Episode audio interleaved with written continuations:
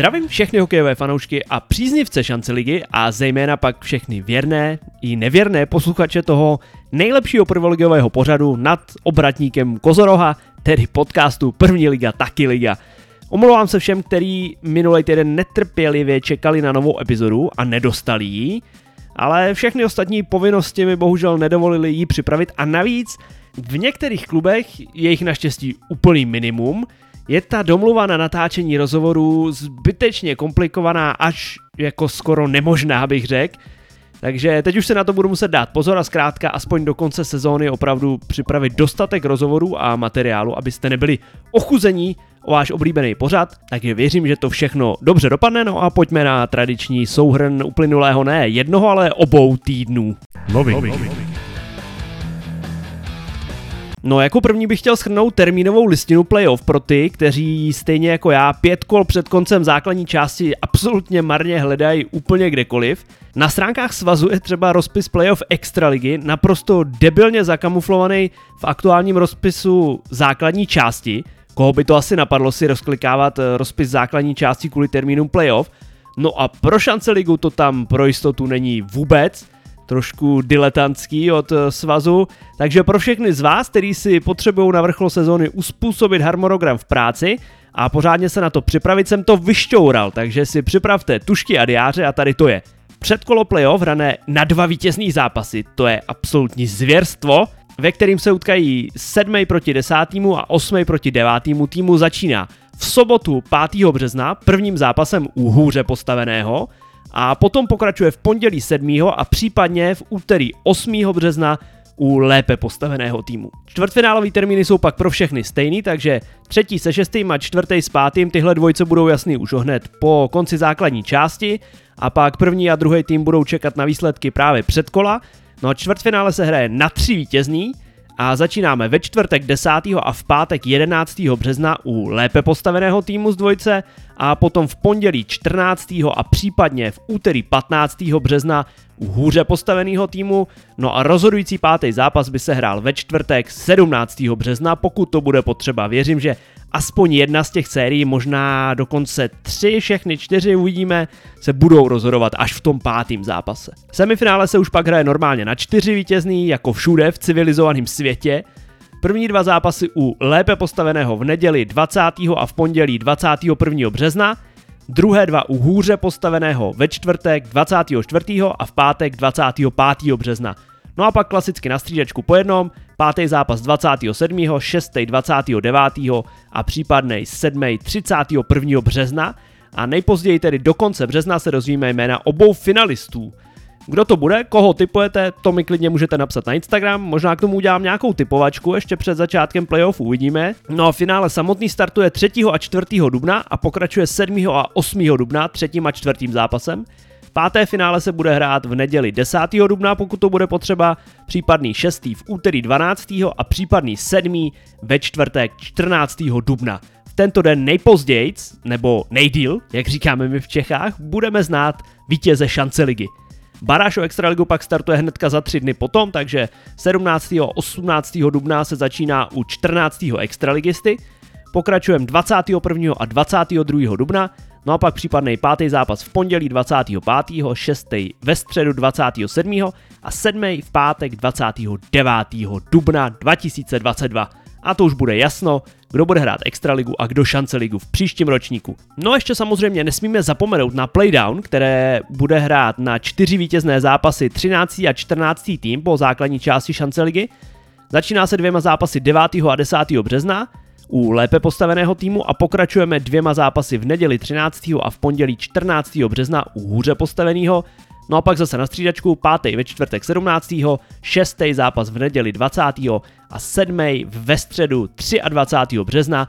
Tehdy nejpozději bude jasno, kdo bude po Kadani, Havířově a Benátkách čtvrtým jistě sestupujícím týmem. No a vítěz této série ještě bude hrát baráž s vítězem druhé ligy, taky na čtyři vítězný. Ta začíná ve středu a čtvrtek 13. a 14. dubna, pokračuje v neděli a pondělí 17. a 18. dubna a pak 21., 23. a případný sedmý zápas 25. dubna. No ale moc nevěřím, že druholigista bude vzdorovat až do sedmého zápasu. Viděl bych to maximálně tak na pět, pro tým ze šance ligy, tedy 4-1 stav, no ale uvidíme, stát se může cokoliv, může do toho klidně promluvit covid, v dnešní době nevíš nic, takže všechny série určitě budou zajímavý. No tak to by byly termíny vrcholu sezóny, Přestupům už docházet teďka nemůže, pravidla pro střídavý starty po 15. únoru jsou jasný. V šance lize můžou po 15. únoru nastupovat jenom hráči, kteří neodehráli do té doby 26 zápasů v extralize, a nebo pokud po 15. únoru nenastoupili k žádnému zápasu v extralize. To znamená, že kdo nastoupí v extralize po 15. únoru, ať už kdokoliv, a není to junior, junioři mají výjimku, tak nemůže hrát v šance lize. No a taky vám to neštimuje s tím, že minulý týden Miky zbořil Kuba Teper a Dan Krengelok vesele hráli za Třinec a pak o den a tři později zase za Frídek. A Teper hrál potom znova dva zápasy v extralize, stejně jako Liščarčík a Komorský, kteří dali oba dva proti Varům premiérový góly v extralize. No to je sice chválihodný, ale podle těch pravidel, který platili loni a který by měli platit a platí i letos, to bylo nepřípustný. Jenomže Třinec si to posichroval, od svazu dostal výjimku skrz to, že měl spoustu hráčů ze soupisky na olympiádě a navíc některý Slováci hráli až do finále, respektive do toho zápasu o třetí místo a vlastně přiletěli až dneska, v úterý 22. února, takže se to asi dalo pochopit. Kluci redaktoři letěli s nima letadlem a říkali, že žádná bojará oslava už nebyla, asi byli už pořádně unavený z těch pár dní předtím Slováci, takže žádná oslava ala Nagano nebyla. No a žádný jiný tým než Třinec tam tolik hráčů neměl, takže výjimku žádný jiný týmy nedostali. Třineci Friedek toho využili, no a jedem dál. Zas taková tragédie a nevýhoda pro ostatní týmy to asi nebyla. A aspoň si některý kluci zahráli Extraligu, který by si už jinak nezahrali. Třeba právě Miky, který byl nedávno s náma na streamu, který je skvělý a který dokonce dal gól, svůj první extraligový, takže ten si to užil vrchovatě a já mu to přeju. No a když jsme u těch administrativních chyb a machinací, no svaz neuznal žádost v Setína o dodatečné zapsání Radka Dudy na soupisku, takže v Česku už hrát nemůže a na sklonku kariéry musel chudák vzít zavděk napítkou Trenčína, kde už teďka sází góly ve slovenský extralize. Tomu říkám pech, a moc mu to teda v těch posledních zápasech možná kariéry teda nepřeju, že musel ještě na Slovensko. Jihlava má docela finanční trable po Jirkovi Fronkovi, který ho během sezóny uvolnila do Litvínova, za ní už nebude hrát ani Peťo Lichaněc, taky host našeho streamu minulý týden, který ho angažovala Olomouc do konce sezóny pro případ potřeby. No a tím i ulevila peněžence Bédiš Čerbana a celý Dukli, kde to s penězma asi nebude úplně nejrůžovější. V Olomouci si taky zahrál a asi tam do konce sezóny zůstane i Kuba Doktor, další z našich hostů, a tomu to za jeho přístup a píly taky hrozně přeju. Na to, jak makal v Havířově, který už byl několikor před koncem dávno jasně sestupujícím, opravdu příkladný přístup a doufám, že si vybojuje šanci i pro příští rok v Extralize. No a když už jsme u Havířova, tak musíme t- zmínit taky, že vedení, které v klubu působí celou novou éru klubu od roku 2010 a vytáhlo ho ze druhé ligy a pak i k nečekaně některým pěkným sezónám po tomto ročníku skončí po sestupu. Respektive není úplně stoprocentně jasné a řečeno, kdo skončí a jestli tam někdo z těch pánů Bambula, Jonáš Mrověc a Matějek setrvá, Spíš asi ne, ale řečený stoprocentně v tom vyjádření klubu to nebylo. Jisté ale je, že do vedení vstupuje Petr Malíř, bývalý hráč a odchovanec se svými kolegy Silným a Silágim. Pro ně rozhodl nejlépe vypracovaný koncepční plán práce v klubu do dalších let, systematické zapojení mládeže a celkový výhled chodu a směřování klubu do dalších let – No tak uvidíme za jak dlouho a jestli vůbec se Ačko AZ vrátí někdy do první ligy, protože nebudou to mít jednoduchý. Winter Hockey Games, který se měli konat i za účasti Vrchlabí a Vsetína v prosinci ve Špindlu, mají už po třetí nový termín a hlavně místo konání. Nově by se mělo hrát v prosinci 2022, tedy tohoto roku, ale v Praze. Organizátoři si tím slibují lepší návštěvnost, ale taky lepší možnosti a služby pro aktéry i pro fanoušky hlavně a taky i některý nový hosty a některý nový aktéry celý akce, takže uvidíme, koho tam přidají, jestli bude dodržený původní harmonogram a jestli se akce vůbec budou nakonec účastnit ty týmy ze šance ligy. No a ze zápasu, protože musíme projet dění za dva týdny, vyberu jenom to nejdůležitější. V šestém kalendářním týdnu měla být reprepauza, ale týmy toho využili k některým dohrávkám odložených zápasů skrz covid, No a třeba Friedek zavítal do Prostějova, chtěl přidat sedmou výhru v řadě, ale jestřáby to nepovolili. Za rysy velmi překvapivě nastoupil náš starý známý Michal Foltín, který byl tak strašně natěšený, že zas někoho sestřelil. Tentokrát to odnes Tomášákem, Folťaz ho chtěl trefit, ale nakonec to vypadalo, že ho trefil loktem do hlavy. Jáchym naštěstí v pořádku, rozočí nevylučovali a disciplinárka zatím Folťasovi dopis neposlala, tak snad je to dobrý. No jinak v Novém Míčině se připravuje na playoff, říkal mi, že už se dostává do slušný ráže před vrcholem sezóny, pořádně to tam rozráží, párkrát se už stihnul porvat, takže když se budete nudit, rozhodně na zápas Ďáblů do Nového Jičína zavítejte a tam vás to přejde. A ono si stačí přečíst z domova i textový online od legendárního místního komentátora s přezdívkou Bob. To opravdu doporučuji všem otrlým povahám, to se hrozně pobavíte. Kolín ve stejný den vyhrál v Třebíči a pak o tři dny později taky v Prostějově. A to dokonce s nulou pro Georgie Kuzněcova, který se stává žolíkem a vstupenkou pro kozly možná do playoff. Parádně funguje Kolínu dvojka Myškář Veselý a i opětovně složená legendární první lajna Jankovský Šafránek Král – No a když tabulka je napěchovaná, tak věřím, že Kolín se v té desíce udrží, no a nebo že minimálně se vyhne playdownu podle toho, jak hrajou. No a s tím ale bude mít velký problémy Poruba, která sice zapomněla na minulý debakl na Vsetíně a vyhrála na Lapači poprvé od září 2015. To je slušná série, ale k nějakému posunu v tabulce to Ostravany nenakoplo pořád střídají výhry s porážkama, golmani nejsou vůbec takový opory, jak jsem čekal. Před sezónou jsem tu dvojku Muštukov z Brýzgala typoval na nejlepší v lize, no a ejhle, vidíte, o kolik jsem se zase spletl. V záchranářském souboji pak Poruba totiž prohrála minulý týden v Ústí, doma podlehla na nájezdy Přerovu, no a ten silný kádr si prostě za celou tu sezónu pod třema různýma trenérama vůbec nesedl Vedení trenéři Poruby tak kolem sebe akorát teď kopou, stěžují si na výkony rozočích právě třeba v zápase v Ústí. Rozočím tam neuznali jeden gol po teči těsně před golmanem pro postavení útočícího hráče v brankovišti asi nebo pro bránění golmanovi. Nevím, jak to bylo oficiálně. No a na druhé straně potom po skoro totožné situaci, možná, že ústecký útočník mi připadal ještě blíž golmanovi, no tak tam to uznali a byl to nakonec rozhodující gol. Za mě oba dva ty góly se měly jasně pustit. Když nemáš takový situaci video, tak takový góly prostě musíš uznávat, jinak to celému hokej jako hře a plynulosti akorát škodí.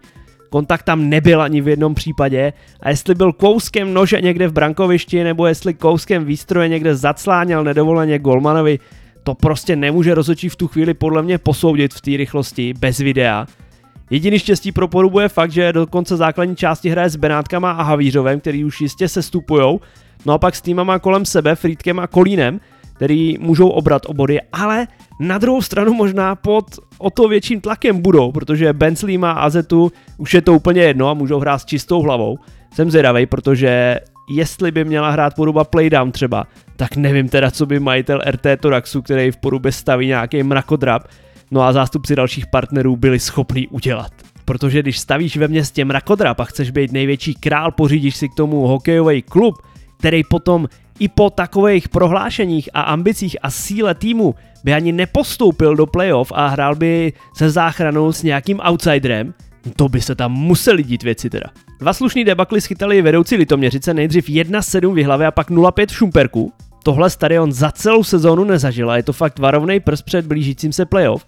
Tomáš Král si po dvou výprascích změnil svoje legendární zlatý betony a výstroj, vybarvil si to do klubových barev a věřím, že se těch zlatých opravdu zbavil nějak rituálně po takových dvou sodách, co dostal. Veterán Pepa Skořápka třeba mu tam fouknul hetrik, Šumperku si zase první gol proti němu připsala. Poslední posila draků Vojta Šuhaj, ale tomu výjezdu Litoměřic do Šumperka přecházela Vtipná historka z benzínky v Mohelnici, kterou mi pak volala moje máma, to se nikde jinde nedozvíte.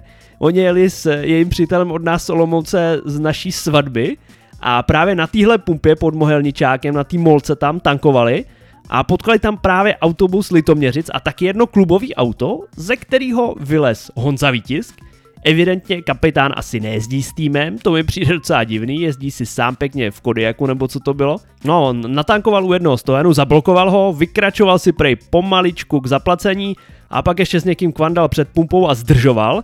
A ten mámin přítel nemohl jet k jinému stojanu, protože potřeboval CNGčko natankovat a to bylo jenom u toho jednoho. No tak vypli ho, který se tam vykecával před pumpou, pěkně vytroubil ten se nasral, přihasil se k němu v těch motorskářských hadrech a s tím plnovousem. Výraz jako jestli si vůbec nedělá z něj prdel, že si ho dovolil vytroubit. Ten Martin chtěl vylízt z auta, otevřel dveře a výtisk mu je hnedka přibouchnul před obličejem. Ostatní mladáci z týmu, který tam seděli rozesazení po lavičkách, záchvaty smíchu, když to sledovali. Na podruhý teda Martin Viles, ale byl asi o tři hlavy menší a asi o 60 kg lehčí než vítěz. Něco si tam vysvětlovali, naštěstí k nějaký bitce nebo konfliktu nedošlo, ale daleko prej k tomu nebylo, takže to je jenom takový drp na okraj. Ale ve dvou zápasech jako dostat 12 gólů, aby jsme se dostali zpátky k hokeji a dát jenom jeden, to je teda nic moc na vedoucí tým tabulky. Nejvíc napilno měl rozhodně Sokolov, který během 12 dnů odehrál neskutečných 7 zápasů, včetně všech těch dohrávek. To je slušná příprava pro playoff. No a bylo to s hodně kolísavými výsledky.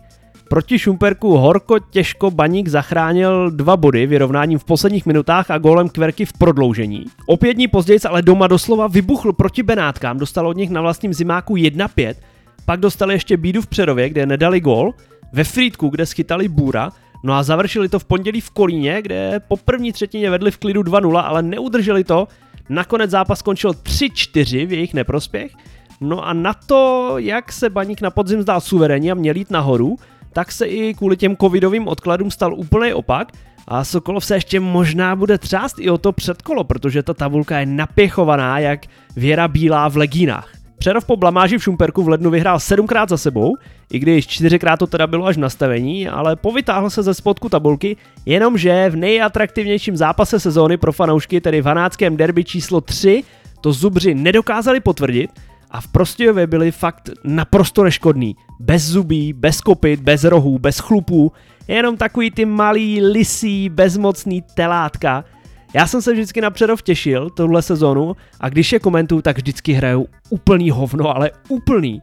Jestřáby nehráli bůh jak dobře, ale stačilo jim to a derby se letos vůbec nedali odhadnout. V tom prvním na začátku sezóny Přerov do té doby nevyhrál venku, prostě byl na vlně, takže se očekávala konečně výhra Jestřábů a bum, prohra 3-7. V druhém zápase prostě v Přerově asi pět let nevyhrál, prohrával 0-3 za 15 minut, bylo to úplně jasný a najednou prásk. Otočili to na 6-4 před Vánocema. No a teďka Zubři, sedm výher v řadě, Jestřáby, dva zápasy bez vstřeleného gólu, bum, 4-2 výhra Prostějova doma v suchém triku, jako na šance ligu fakt letos nesázejte, No a pro Jestřáby to bylo úplně poprvé letos, kdy Přerov v sezóně porazili víckrát, než s ním prohráli, takže v té zájemné bilanci vedli na konci sezóny, protože buď to byla plichta 2-2, 3-3 a nebo na zápasy celkově v té sezóně prohráli, takže sladký vítězství. Vrchlabí se taky potácí na hraně nepostupu do předkola, v únoru ze sedmi zápasů vyhrálo jenom dva, Hlavně třikrát ztratilo bonusový bod v nastavení, v kterým bylo na začátku sezóny hodně silný, no a dost se na stadionem začínají stahovat mračna. V zápasech jsou hodně nevýrazný týmově, občas tam vykoukne nějaká individualita, ale jenom na golmana jako loni třeba to nejde vyhrávat. Jsou klasicky hodně vylučovaný, taky jako loni. V Setin pak na ně třeba doma vypálil 49 střel, Friedek 40 a venku jsou fakt dost neškodný. Občas v zápase někdo dokáže vyletět, třeba proti horáku mladý Tomáš Urban, který ho letos získali do svých řad Pardubice, loni byl skvělý v Litoměřicích, tak ten dal proti Třebíči dva fíčky, ale nestačí to na výraznější posun tabulkou a na zajištění si místa v playoff. Šumperk se drží slušně na tou hranou playdownu, po skalpu Litoměřic 5-0 setnul v klíčovém souboji i Benátky, ale zadarmo to teda rozhodně nedostal, byl to hodně nervózní mač, ale výhra 3-1 a zas perfektní Vojta Mokrý v brance, to se počítá. No a navíc pak dokázali otočit zápas v Kolíně, zlomili prokletí proti tomuhle soupeři a špatnou sérii a vyhráli v prodloužení 2-1 po obratu. Bylo vtipný, že ten den, co hrál Kolín v Prostějově, tak měl Šumperk volno, takže asistent Lukáš Majer to tam měl pěkně vyskautovat. Nevydržel tam ani do konce zápasu, říkal, že se na to nedalo ani dívat, ale nakonec se tenhle scouting soupeře vyplatil a Šumperk vyhrál v tom zápase. Litoměřice potvrdili doma sestup formy, poprvé v sezóně nedali ani gól, a jejich bývalý golman, který se letos na začátku sezóny neskutečně trápil, Marty Michailov, proti ním vychytal první nulu v sezóně, to nevymyslíš? No ale když to bylo potřeba, jeho protějšek Tomáš Král v dalším kole pak přece jenom zabral, vytáhl pár parádních saveů a přesunů a ve nové výstroji vychytal první nulu v celé sezóně. V Třebíči v souboji o to, jestli je Bílý hvězdy ještě budou stíhat na prvním místě, teď už to vypadá, že ne, před posledníma třema kolama, a nulu vychytal pak i Adam Beran za Sokolov proti Vrchlabí. No a jak už jsem říkal, Prostějov dvakrát po sobě nedal ani gol, nejdřív Kolínu a pak ani Porubě a povážlivě začal klesat tabulkou. Tam musel majitel Luňáka si hodně bouchat pěstí do stolu a věřím, že klidně i sešel do kabiny, to on umí, když je potřeba. No a Přerov po jednom z nejhorších a nejsterilnějších zápasů, fakt jaký jsem od kohokoliv letos viděl, pak klidně dva dny po prohře právě v Prostějově v derby vyhrál na Dukle 4-2. A fanoušci hlavy se zlobili nejen na porážku, ale taky na počínání Danyho Indráka, který předvedl teda herecký výkon hodnej Janáčkova divadla nebo zlatý olympijský medaile v krasobruslení. Takovým odpíchnutým Rydbergerem obskočil chudáka Vojtu Zeleňáka, podle mě ten se ho ani nedotkl, obtočil se, spadnul na zem, zajel do brány, sám si u toho možná ublížil, rozhodčí to pískli jako faul Zeleňákovi, ten simulant se ani nepřiznal a pak z toho dal Přerov rozhodující gol v přesilovce. To by mě zajímalo, jak se teda Indrák pak cítil, jak v ten moment, kdy vybojoval v úvozovkách faul pro svůj tým a hlavně přesilovku, to se prostě nemohl ani radovat na té lavičce, já tomu nevěřím. No a pak taky druhý den, jak se cítil, to bylo hnedka v titulku v článku na Hokej.cz a hlavní téma diskuze na Facebooku. Já bych tohle trestal fakt nekompromisně, 20% splatu minimálně a pěkně aspoň 4-5 zápasů distanc, ať si to pěkně zapamatuje a příště ho to nenapadne. Předtím pár zápasů nehrál a místo, aby zabojoval tu sestavu jinak, tak předvede tohleto. No a hlavně je důležité, jak si to vymítí z ligy, protože to je fakt strašný. Když se teď podíváte na tabulku, tak přeci jenom lehce se toho dělalo, ale fakt jenom lehce, protože mezi šestým Přerovem aktuálně a 14. Ústím je 7 bodů rozdílu. 9 týmů v 7 bodech stále, Baník ještě Sokolov na pátém místě má ještě 4 body polštáře, ale mají odehráno o jeden zápas navíc než Zubři a třeba o dva než Prostějov, takže tam se to ještě může přemotávat. Zatím je to na tom nejhůř 65 body Ústí nad Labem, jenom bod nad nima je Poruba, o dva body výše Šumperk, Vrchlabí má o jeden bod navíc, stejně jako Frídek, stejně jako Slávia, o bod víc má Prostějov, o dva Kolín, stejně jako Přerov a 76 má Sokolov, takže to bude ještě obrovská řeš o to, aby některý z těch týmů, a hlavně některých z favoritů, nesestoupil do toho playdownu a ještě se nestrachoval o prvoligovou příslušnost. Komu se daří? Na jedničku dávám golmana Kolína, Georgie Kuzněcova, se kterým vedení kozlů potažmo Mountfieldu opravdu trefilo ten pomyslný a pověstný jackpot, podobně jako třeba loni hlava s Žukovem, možná v menším množství, které je letos teda úplně marnej, Kuzněcov je nesmírně klidný v bráně, nejančí, ale pozičně je vždycky tam, kde má, skoro vždycky teda, pár gólů dostal. No a dodává týmu ale jistotu, kterou by ani Martin Sejpal, ani junior Tichý nebo Seidl rozhodně nedodali v těch klíčových zápasech a navíc jim opravdu sám některý body zachránil. V uplynulých dvou týdnech odkytal čtyři zápasy, dostal v nich jenom 6 gólů, připsal si první shoutout sezóny a úspěšnost vytáhl skoro na 95% v těch čtyřech zápasech, takže jasná jednička. Na dvojku dávám Tomáše Šoustala a u toho fakt jednoznačně nechápu, proč si ho Kometa nenechala aspoň v záloze pro zbytek sezóny. Asi mají dost jiných kmenových hráčů a prostě jim nesedl, ale on jediný ze všech hráčů Přerova je fakt v každém střídání vidět. Buď to sám vyšťouchne a jede do protiútoku, nebo se vochomejtá nebezpečně před bránou a tečuje, kde tam je fakt skvělej kolem brankoviště. Když jde jako křídlo na buli, tak ho ve většině případů vyhraje a dokáže si i sám vypracovat tu šanci, vybruslit si do ní a buď sám zakončit, anebo připravit pozici pro spoluhráče. Komplexní hráč na první ligu nadstandardní, jediný ze Zubru má bilanci bodů na zápas, bodoval v pěti zápasech za sebou teďka a je hlavním strujcem toho pozvolného vzestupu Přerova tabulkou. No a na trojku dávám Jaromíra Kverku, který v závěru sezóny se stal tahounem a zachráncem bodů pro baník. V té bídě a v tom napěchovaném programu, kdy hráli spoustu dohrávek. Proti Šumperku rozhod o bodu navíc v prodloužení, proti Havířovu otevřel skóre a strávil na ledě přes 26 minut. No a v posledních dvou zápasech si připsal 5 bodů, když dvěma góly třeba sám vyhrál zápas proti Vrchlabí 2-0, takže třetí místo dneska pro Kvéru. Komu se nedaří? Na první místo dneska dávám Benátky, který už jisto jistě sestoupí ze šance ligy. Je to pro ně poprvé od postupu v roce 2008, tedy po 13 sezónách, jeden z nejtradičnějších účastníků první ligy posledních let. Dlouhá léta spolupracovali s Libercem jako farmářský tým a vychovali pro Extraligu opravdu spoustu hráčů. Škoda, že Liberec nevyvinul větší snahu letos o jejich záchranu, ze začátku jim skoro neposílal žádný hráče. Škoda, že neskusili si stáhnout některý kmenový borce, Husu, Bitnera, Psotu, Hrníčka, to jsou všechno kmenoví hráči Liberce podle mě. No a pro soutěž je to asi ale dobře. Dlouhodobě tam chodilo jenom 200 lidí, každý si tam stěžoval na příšernou zimu a A tým tam vlastně jezdil hrát jenom zápasy, jinak trénoval v Liberci. Nebyl to úplně ten plnohodnotný účastník profesionální soutěže a prostě pro Benátky v dalším směřování obou nejvyšších soutěží šance lize není místo a možná jim to v té druhé lize, jestli teda budou hrát, bude slušet víc. Na dvojku dávám Litoměřice, který v uplynulých dvou týdnech jako lídr tabulky vyhráli jenom jednou ze čtyř případů při hrozivém skore 2-14. I tak jim to stačilo aspoň na tu jednu výhru 1-0 ale rozhodně to nebudí přílišnou důvěru před playoff. Asi si zkoušej, jak to budou pouštět v playoff, aby náhodou jako svazový projekt nepostoupili do extraligy. Ne, to je samozřejmě nadsázka, ale zkrátka měli nahráno, nepotřebovali asi hrát tak naplno a tak to dopadlo dvěma debakly, jednou vstřelenou nulou, ale na závěr aspoň jednou vychytanou, tak snad je všem špatným dnům z jejich strany konec, protože já se vždycky těším na zápasy s Litoměřicem a na sledování a na komentování, takže věřím, že v playoff dokážou dojít daleko. No a hráčem, který má odehráno nejvíc minut, a sice 451, 33 zápasů, a ještě nezískal ani bod, je sokolovský obránce Petr Vodička, takže tohoto nešťastníka dávám dneska na pozici číslo 3, no a snad to stihne ještě v posledních třech zápasech dohonit. No a tímto se dostáváme k dnešnímu hostovi, na kterého jsem se hrozně těšil skrz jeho hokejovou cestu, kterou si vybral. A není jim nikdo jiný než obránce v Setina Lukáš Buchta, ten měl hodně smůlu letos na zranění, k tomu se dostaneme hnedka na začátku. Mládeži jezdil pravidelně na reprezentační akce, ale velký turnaj ho minul. Před odchodem do zámoří si utřídil myšlenky, chtěl jít na univerzitu v Americe a tak nemohl jako většina vrstevníků do CHLky, ale musel do americký juniorky USHL, kde nejsou profesionální smlouvy.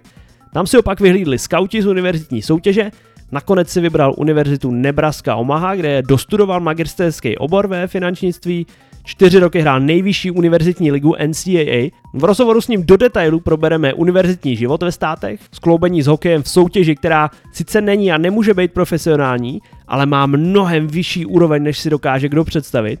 O tvrdý tréninkový dřině, hodinách drcení angličtiny, nocích prosezených nad učivem v kavárně i o rozdílech mezi Českem a státy si povídáme v následujícím rozhovoru s Lukášem Buchtou.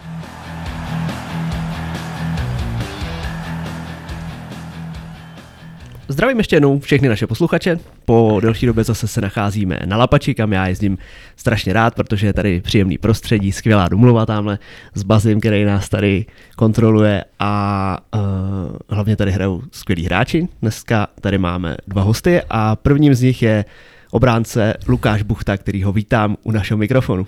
Ahoj, ahoj.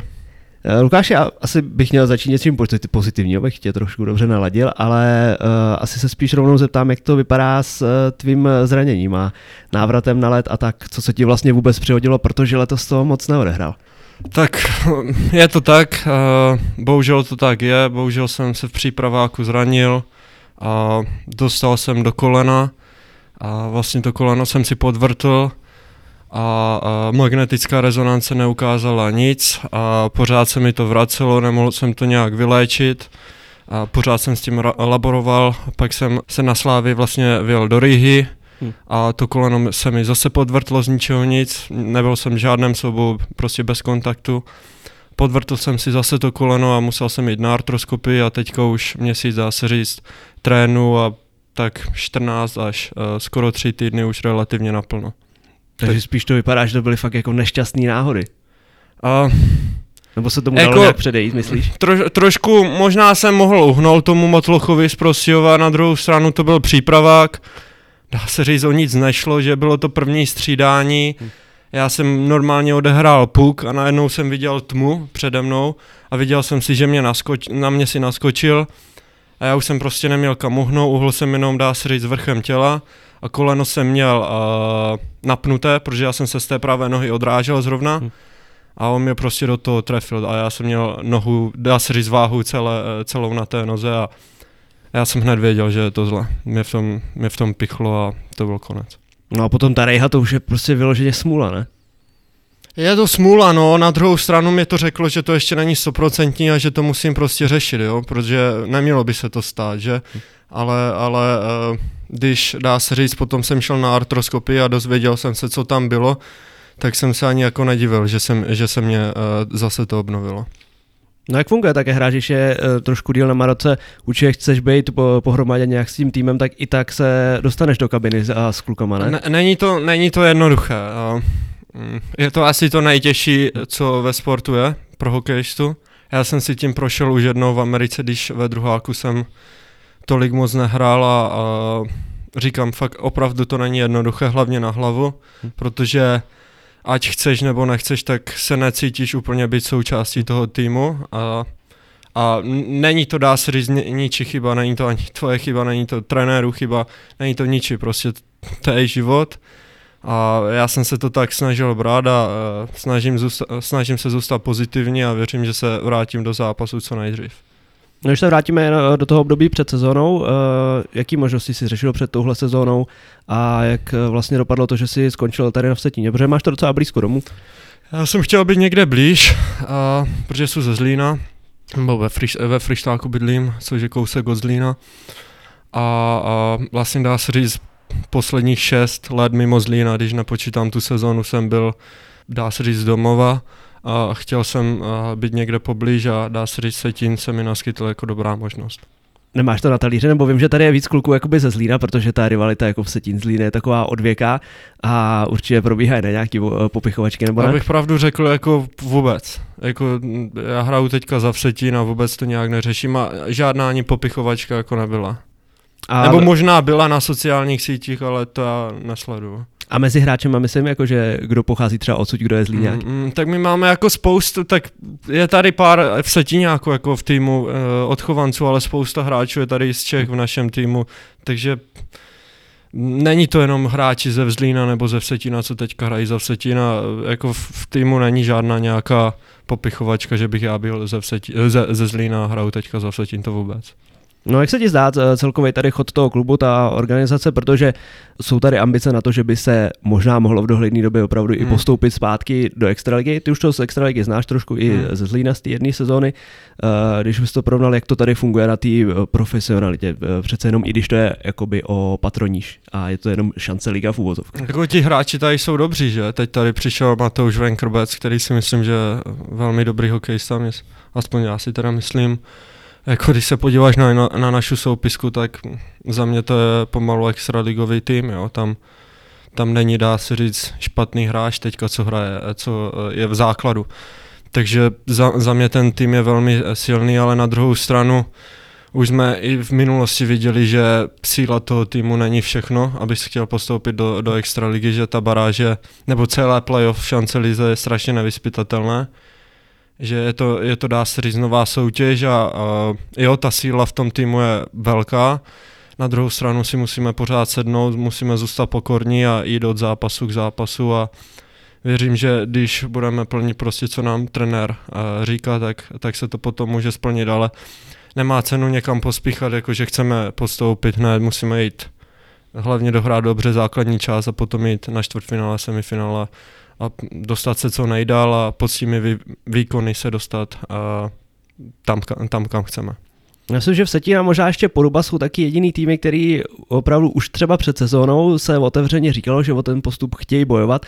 Není to pak zbytečně těžké jako pro hráče celou tu sezónu hrát pod tím tlakem, že prostě navnadějí se ty, ty fanoušci mm, nebo mm. i ty sponzoři a když náhodou se pak jako nezačne dařit, eh, nedej bože, je nějaká série dvou, tří, mm, mm. Ta, tak najednou to musí být strašně zvýšený tlak na vás. To je asi otázka na majitele klubu. Za mě jako hráče ten tlak tam vždycky bude a je to jedno, jestli děláš hokej, nebo máš nějakou normální práci, nebo máš uh, svůj biznis. Je důležité, jak pracuješ s tím tlakem, jak pracuješ s tou obavou, kterou každý máme v hlavě. Jo, asi, asi ten tlak, když je nějaký nadměrný, asi to není dobré. Uh, když se podíváme na Porubu, Poruba má velmi hmm. silný tým a co si budeme nalhávat, ten tlak tam vždycky byl v Porubě, to všichni ví, že? A asi jim to neprospívá. Na druhou stranu je to, je to, jak jsem říkal, součást našeho povolání a my se s tím musíme vyrovnat. A naučil se během té svojí dosavadní kariéry uh, opravdu s tím pracovat nějak víc, třeba takhle s tím tlakem, jak se s tím vyrovnat, nebo s tou psychickou stránkou, mm. že cítíš, že, že ty zkušenosti, které už máš z různých těch uh, angažmá, uh, ti pomohly? Uh, určitě jsem se v tom zlepšil. Uh, udělal jsem v minulosti pár chyb, prostě když jsem třeba já nevím, od, odmlouval trenérovi, když jsem byl v Americe jednou a to se mi ne, ne, dá se říct vymstilo, že jsem potom nehrál 5-6 zápasů, tak z takových malých chyb, které jsem v životě udělal, jsem se prostě poučil A naopak jsou, uh, jsou rád, že jsem je udělal, protože kdybych je neudělal, tak se nikde nemůžu posunout. A prostě, prostě to tak je. Já to, myslím si, že jsem se v tom zlepšil, ten, ten denní tlak nejenom v hokeji, ale i v osobním životě snáším mnohem líp než dřív. A je mnoha věcí, které tady nechci probírat, jak ten tlak, dá se říct, můžeš zmírnit. Ale, ale na druhou stranu, kdyby tam ten tlak zase nebyl v tom životě, tak je to taky špatně. Jo, aby člověk se někam posouval, což já chci, jak, jak v hokejovém, tak v osobním životě, tak ten tlak tam musí být. Když tam není ten tlak, tak to je známka pro mě toho, dá se říct, že stagnu a to není dobré. No, když si říkáš, že jsi odmluvat trenérovi, v, če, eh, v čem to bylo, nebo v jakým eh, to bylo smyslu? Mm, to bylo ve druháku, my když jsme hráli v, uh, první zápas na Aliašce na univerzitě, tak dá se říct, já jsem měl dobrý prvák, hodně dobrý prvák a, a tři dny před zápasem jsme měli všichni, to byl první zápas, jsme měli všichni pohovory a mě řekl, že, že budu hrát na 100% první zápas a přijdu, přijdu do kabiny. A ještě to se hrálo v pátek a ve čtvrtek jsem byl v první léně s naším kapitánem v obráně a přijdu do kabiny v pátek na rozbruslení a řekne mi, že nehraju. Takže to, to jsem trošku, ale tak jsem byl trošku uražený, ale říkám, poučil jsem se z toho a už jsem to od té doby nikdy neudělal a ani neudělám. Takže věříš, že teďka už bys to řešil úplně jinak, takovou situaci? Jo, úplně to... To, to dá se říct za mnou a mě, mě to poučilo se z toho, že každá špatná věc není úplně tak špatná, vždycky si z toho něco můžeš vzít a jak třeba teďka z toho zranění, jo, nemohl jsem hrát, naopak jsem měl zase čas na svůj osobní život, jak se zlepšit, jak dostat víc znalostí do mojí hlavy, abych se zlepšil. Takže říkám, každá, každá špatná nějaká věc, co se ti stane, musíš si z toho vzít to pozitivum. Jo, někdy je to strašně těžké, někdy, když se ti nedaří a dá se říct, já jsem se letos třikrát zranil, někdy se tomu musíš až zasmát, jo, protože hmm. někdy prostě z toho není cesta ven, ale vždycky musíš uh, stát a najít toho srdce bojovníka prostě. No k těm americkým soutěžím, eh, který máš za sebou, kde si dlouho působil, se určitě dostaneme, ale ještě chvilku asi zůstaneme v šancelize, protože mm-hmm. přece jenom jsme provoligový podcast. Uh, jak se ti vůbec zdá celá ta šanceliga, kterou teďka hraješ druhou sezónu, oproti tomu, uh, co si právě znal mm. třeba z Ameriky, jak ti ta soutěž vyhovuje? Dobrá otázka. Já řeknu to na rovinu, za mě je zákeřná hodně ta soutěž. Hmm. Je tam spou- spoustu takových sviňáren, kteří normální lidé asi nevidí z toho chozu a že vás někdo pichne nebo že vás někdo chce podkopnout v rohu. Dá se říct i to, co se mně stalo dneska, eh, letos v té sezóně v přípraváku. Nemyslím si, že kdybych třeba hrál proti Třinci nebo Spartě, že by se mi toto stalo. Mm-hmm. Když jsem hrál a já si pamatuju, že když jsem hrál třeba proti Spartě, když jsem hrál ve Zlíně, a já jsem předtím uh, měl lehký otřes mozku a měl jsem šrám uh, nad obočím a mě, udělal jsem mi a dá se říct, monoko na levém oku a dá se říct na levé oko jsem skoro ani neviděl hmm. a za deset dnů jsem hrál a měl jsem tam pořád otok. Řepík mě mohl dohrát, viděl to a nedohrál mě. Hmm. to toto si nemyslím, že by v šance Lize se stalo. Ten by mě tam přimáčkl, nechci říkat všichni nehráči, ale myslím si, že by mě tam někdo přimáčkl. Tak za mě ta liga je zbytečně zákeřná a mělo by se víc uh, ty tresty trestat, nebo ty fauly trestat. Eh, naopak ta liga je hodně nabruslená a myslím si, že nabruslenější je extraliga, hmm. není tak technická, a nepadá asi tolik gólů, ale, ale ta liga jako vůbec není špatná. Myslím si, že jako je rychlá, hraje tam spousta mladých hráčů, kteří při, dá se říct do toho dodávají nějakou tu dravost, tu rychlost, že? A ta, a ta liga je hodně jako podceňovaná, vůbec není jednoduchá, ale ty zákernosti, to se mi jako nelíbí. Třeba když tady hrál Prostějov, když jsem byl zraněný na Vsetíně, to byl co zákrok s prominutím to faul, jo, to řeknu na rovinu. A netrestalo se to. Takže jsi takhle bedlivě sledoval i ty zápasy, nebo sleduješ všechny? Jo, já jsem nehrál? sledoval, dá se říct, každý zápas, když jsem byl uh, zraněný a viděl jsem všechny zápasy. A z čeho si myslíš, že to může pramenit, takovýhle zákeřnosti, které, jak říkáš, třeba v extralize uh, nejsou vždycky za každou cenu? Nevím, nevím. Hm těž, těžko říct. Uh, Každopádně by se to mělo začat víc trestat, protože v, v extralize jo, taky tam máš hráče, třeba když jsem hrál výtisk taky, ale výtisk tě třeba spoustukrát dohraje čistě, i Gulaši tě dohraje čistě. Jako není tam, já jsem odehrál, dá se říct, nevím, 40 zápasů a málo kdy jsem viděl, že by někdo fakt jako chtěl hmm. někoho dohrát uh, ze zadu nebo někomu nastavil koleno a to jsou nejhorší fauly třeba, když jsi třeba dva metry od uh, hrazení a někdo ti dá krosnu. Jo. Ty dá se říct, nemáš kam uhnout. Jo. A to se tady děje často v televizi. No přemýšlím, čím by to mohlo být způsobený. Jestli třeba to víc třeba dělají mladí hráči za prvý, který nejsou tak zkušený a za druhý, který hmm. jako jdou do všeho hodně přemotivovaný, chtějí dokázat, no, že prostě... As, je, je, je to možné, že ještě nejsou vyzráti ti hráči a že je tam přemotivovanost, že se chtějí ukázat, prostě se chtějí dostat výš a je, to, je možné, že tím to je. No nějaký soupeř šancelize, na kterého se těšíš, proti kterému se ti hraje dobře, proti kterému se ti daří, nebo nějaký zimák, a nebo naopak uh, soupeř, na kterého se zrovna netěšíš, když se tam třeba jede na venek na výjezd? Mně se hraje dobře v Přerově, dobře se mi hraje v Šumperku, a já mám rád takové uh, zimáky, kde je taková kosa. No v Šumperku je svinská Ale, ale je tam kosa. zase dobrý led. Hmm. Je, je tam dobrý led a, a mně, se, mně se tam fakt hraje dobře. Na Sláví se mi taky hraje dobře. Těch zimáků je víc, a i ve Vrchlabí se mi hraje dobře. Moc nemusím Sokolov, tam je to takové za mě hrozně tmavé a moc se mi to tam nelíbí. A tak hlavně tam je dlouhá cesta na ten... Na no ten ale já, když, já, já, jsem tam ještě letos nehrál, a když jsem hrál loni na Slávce a hráli jsme tam, tak, tak mi to přiš, přišlo takové ponure, ale na druhou stranu jsem slyšel jako spoustu dobrých věcí, jak letos Sokolov funguje od hráčů. Jakože dobře nebo špatně? Jo, že velmi dobře, jako ta organizace funguje, jak tam přišel pan Štrba. Mm-hmm. Tak ono i, já si pamatuju, že kluci hodně i ty, co tam třeba zažili ten postup ze druhé ligy, mm. když tam přišel Karel Mlejnek, tak už v tu dobu, že i v druhé lize fungovali naprosto jako na profi bázi a chodili ve druhé lize jakoby v oblekách na zápas a, a, taková jako obrovská profesionalita tam. No a hodně se mi líbí ten Zimák, já jsem teďka nedávno byl úplně poprvé, protože mám to přece jenom daleko a strašně se mi tam líbilo, jakoby, jak to tam je udělaný, zázemí úplně krásně všechno opravený, takže působí to tam jako fakt no, hodně to jako zázemí zase nevím, ale co vím jako od hráčů, tak to tam velmi dobře funguje teďka. No jinak, když to vezmu uh, uh, od tvých uh, začátku, ty jsi hrál vždycky od začátku už na pozici obránce? Ne, ne, do páté třídy jsem hrál v útoku.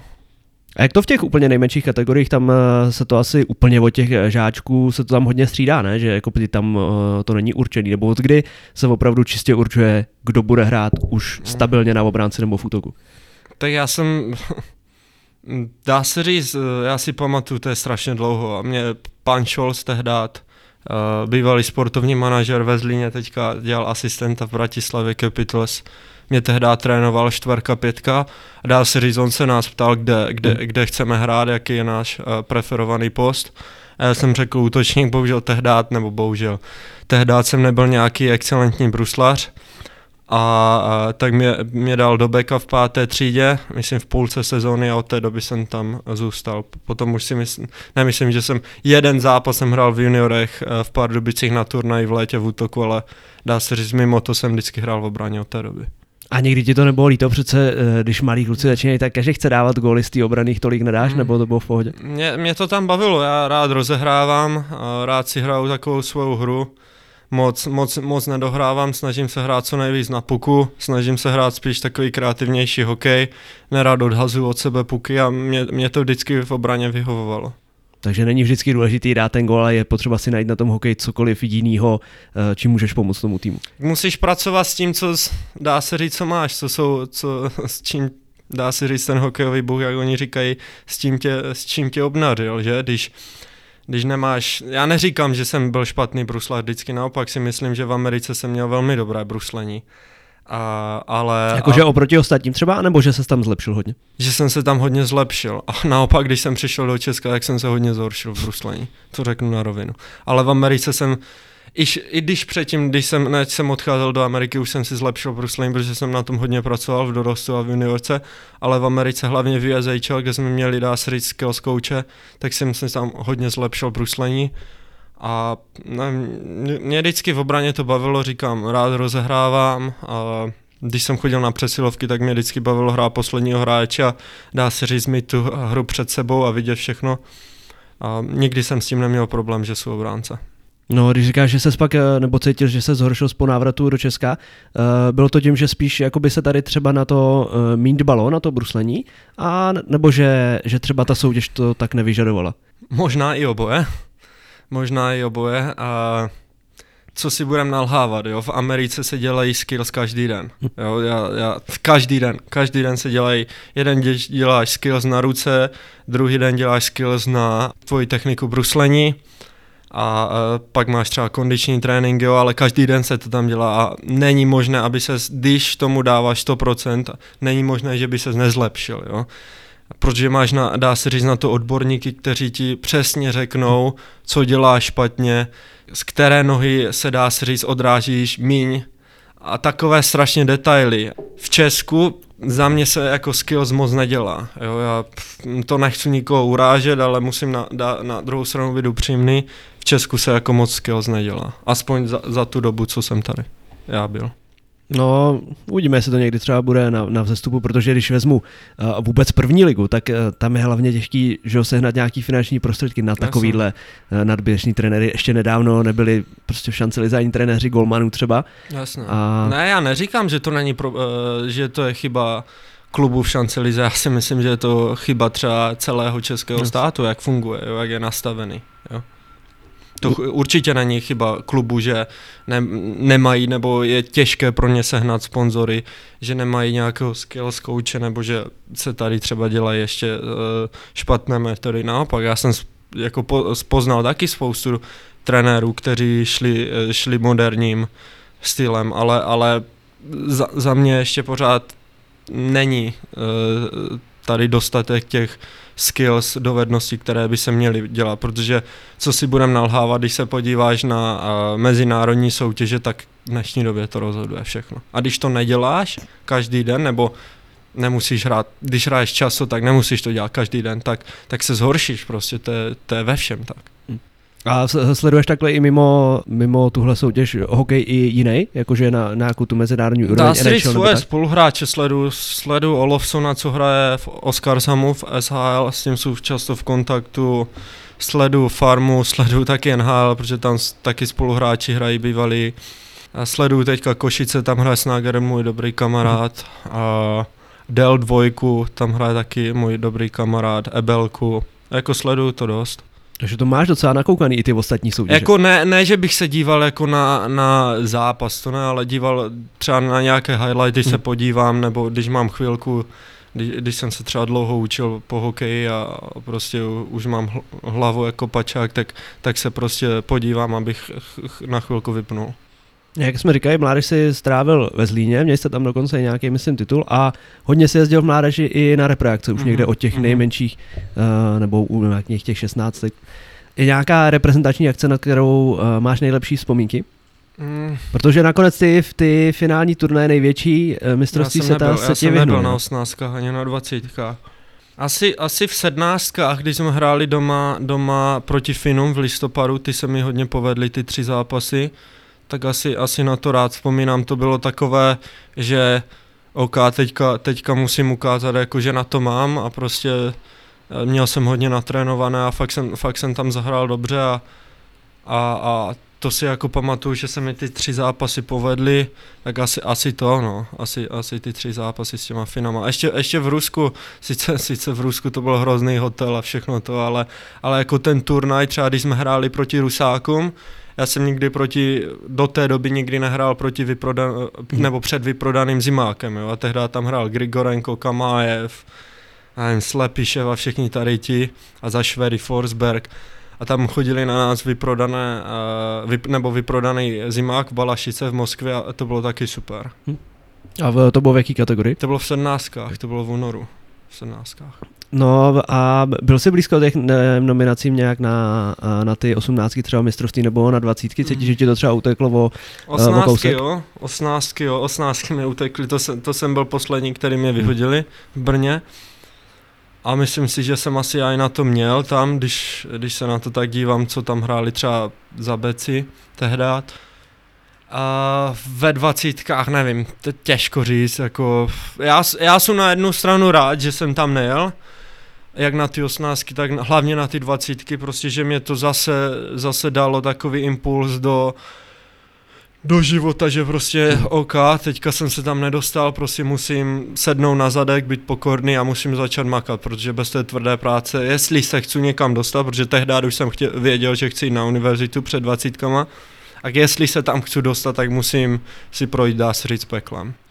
Tak to je skvělé, že máš tak, protože spousta hráčů by takovýhle přístup nemělo, že jo? Byli by uh, nasraný, zahořklý, prostě, že je trenér nevzal na to, i když třeba předtím hráli hmm. spoustu těch reprezentací a potom je to musí strašně srazit, ne?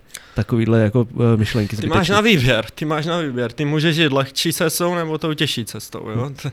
Já jsem si vždycky snažil vybrat tu těžší cestu, jo?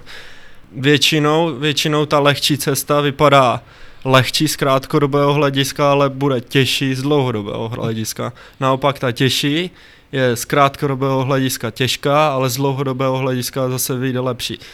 Je to dá se říct všechno, když, když, jdeš, když jdeš do práce jo, a rozhoduješ se, jestli máš založit biznis nebo, nebo uh, jít do klasické práce a myslíš si, že už na to máš znalosti, abys ten biznis jako uh, utáhl, co si budeme nalhávat, první tři roky asi bude neziskový.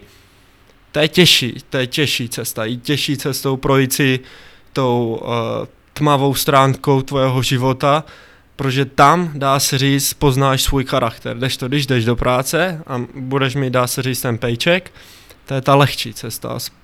99,9% lidí si vždycky vyberou tu lehčí cestu, protože to nechci říct ego, ale, ale něco vevnitř té osoby jim řekne, já musím mít toto, abych někde bydlel a nevím co, protože zase mají tu obavu, že by se něco stalo. Hm. No jsou ty lehčí eh, cesty nebo těžší nebo nějakého výběru. Eh, ty, když šel do Ameriky, většina eh, kluků, nebo myslím si, že většina, když jde do zámoří do juniorských soutěží, tak většinou volají tu CHL mm. a ty šel ty americké juniorky. Eh, jaký jsi tam měl ten rozhodovací proces, to rozhodlo o, o, o Já tom, jsem chtěl jít na univerzitu a kdybych šel do CHL, tak nemůže jít. Okay. Jo, jenom třeba, jo, tam je to strašně, to, ten clearinghouse, co, co musíš projít, když jdeš do NCA, tak ten má strašně striktní, striktní mm-hmm. pravidla. Třeba Valtteri Hoponen, Finn, co hrál jeden zápas do Everett a v Everettu ve VHL a pak šel do Sioux City, hrál jeden zápas v CHL a mohli do Minnesota na univerzitu, měl 100% stipendium a clearinghouse řekl, neexistuje. Mm-hmm. Neexistuje. To samé, když uh, podepíšeš nějakou tu juniorskou smlouvu v Česku, tak taky třeba dostaneš stopku. Jo? Já myslím, myslím, Patrick Demel dostal taky stopku, že hrál pár zápasů ani za porubu, nebo nevím přesně, kde hrál, a dostal, Znamená, dostal nesmíš, stopku. nesmíš mít podepsanou... E- Emil Romik, taky Rakušák, co hrál ve Zlíně, pak hrál v Denveru a taky dostal stopku na pár zápasů, jenom že trénoval uh, s hráčem, kteří měli profesionální smlouvu, takže hmm. já když jsem šel, když jsem chtěl jít na univerzitu, tak jsem nemohl jít prostě do CHL, já nevím, jak ta soutěž je, nemám oni nějaké, asi ta soutěž je velmi dobrá, jo, protože vyprodukuje strašně mno, množství dobrých hokejistů, ale nevím, jaké ty detaily, nikdy jsem tam nehrál.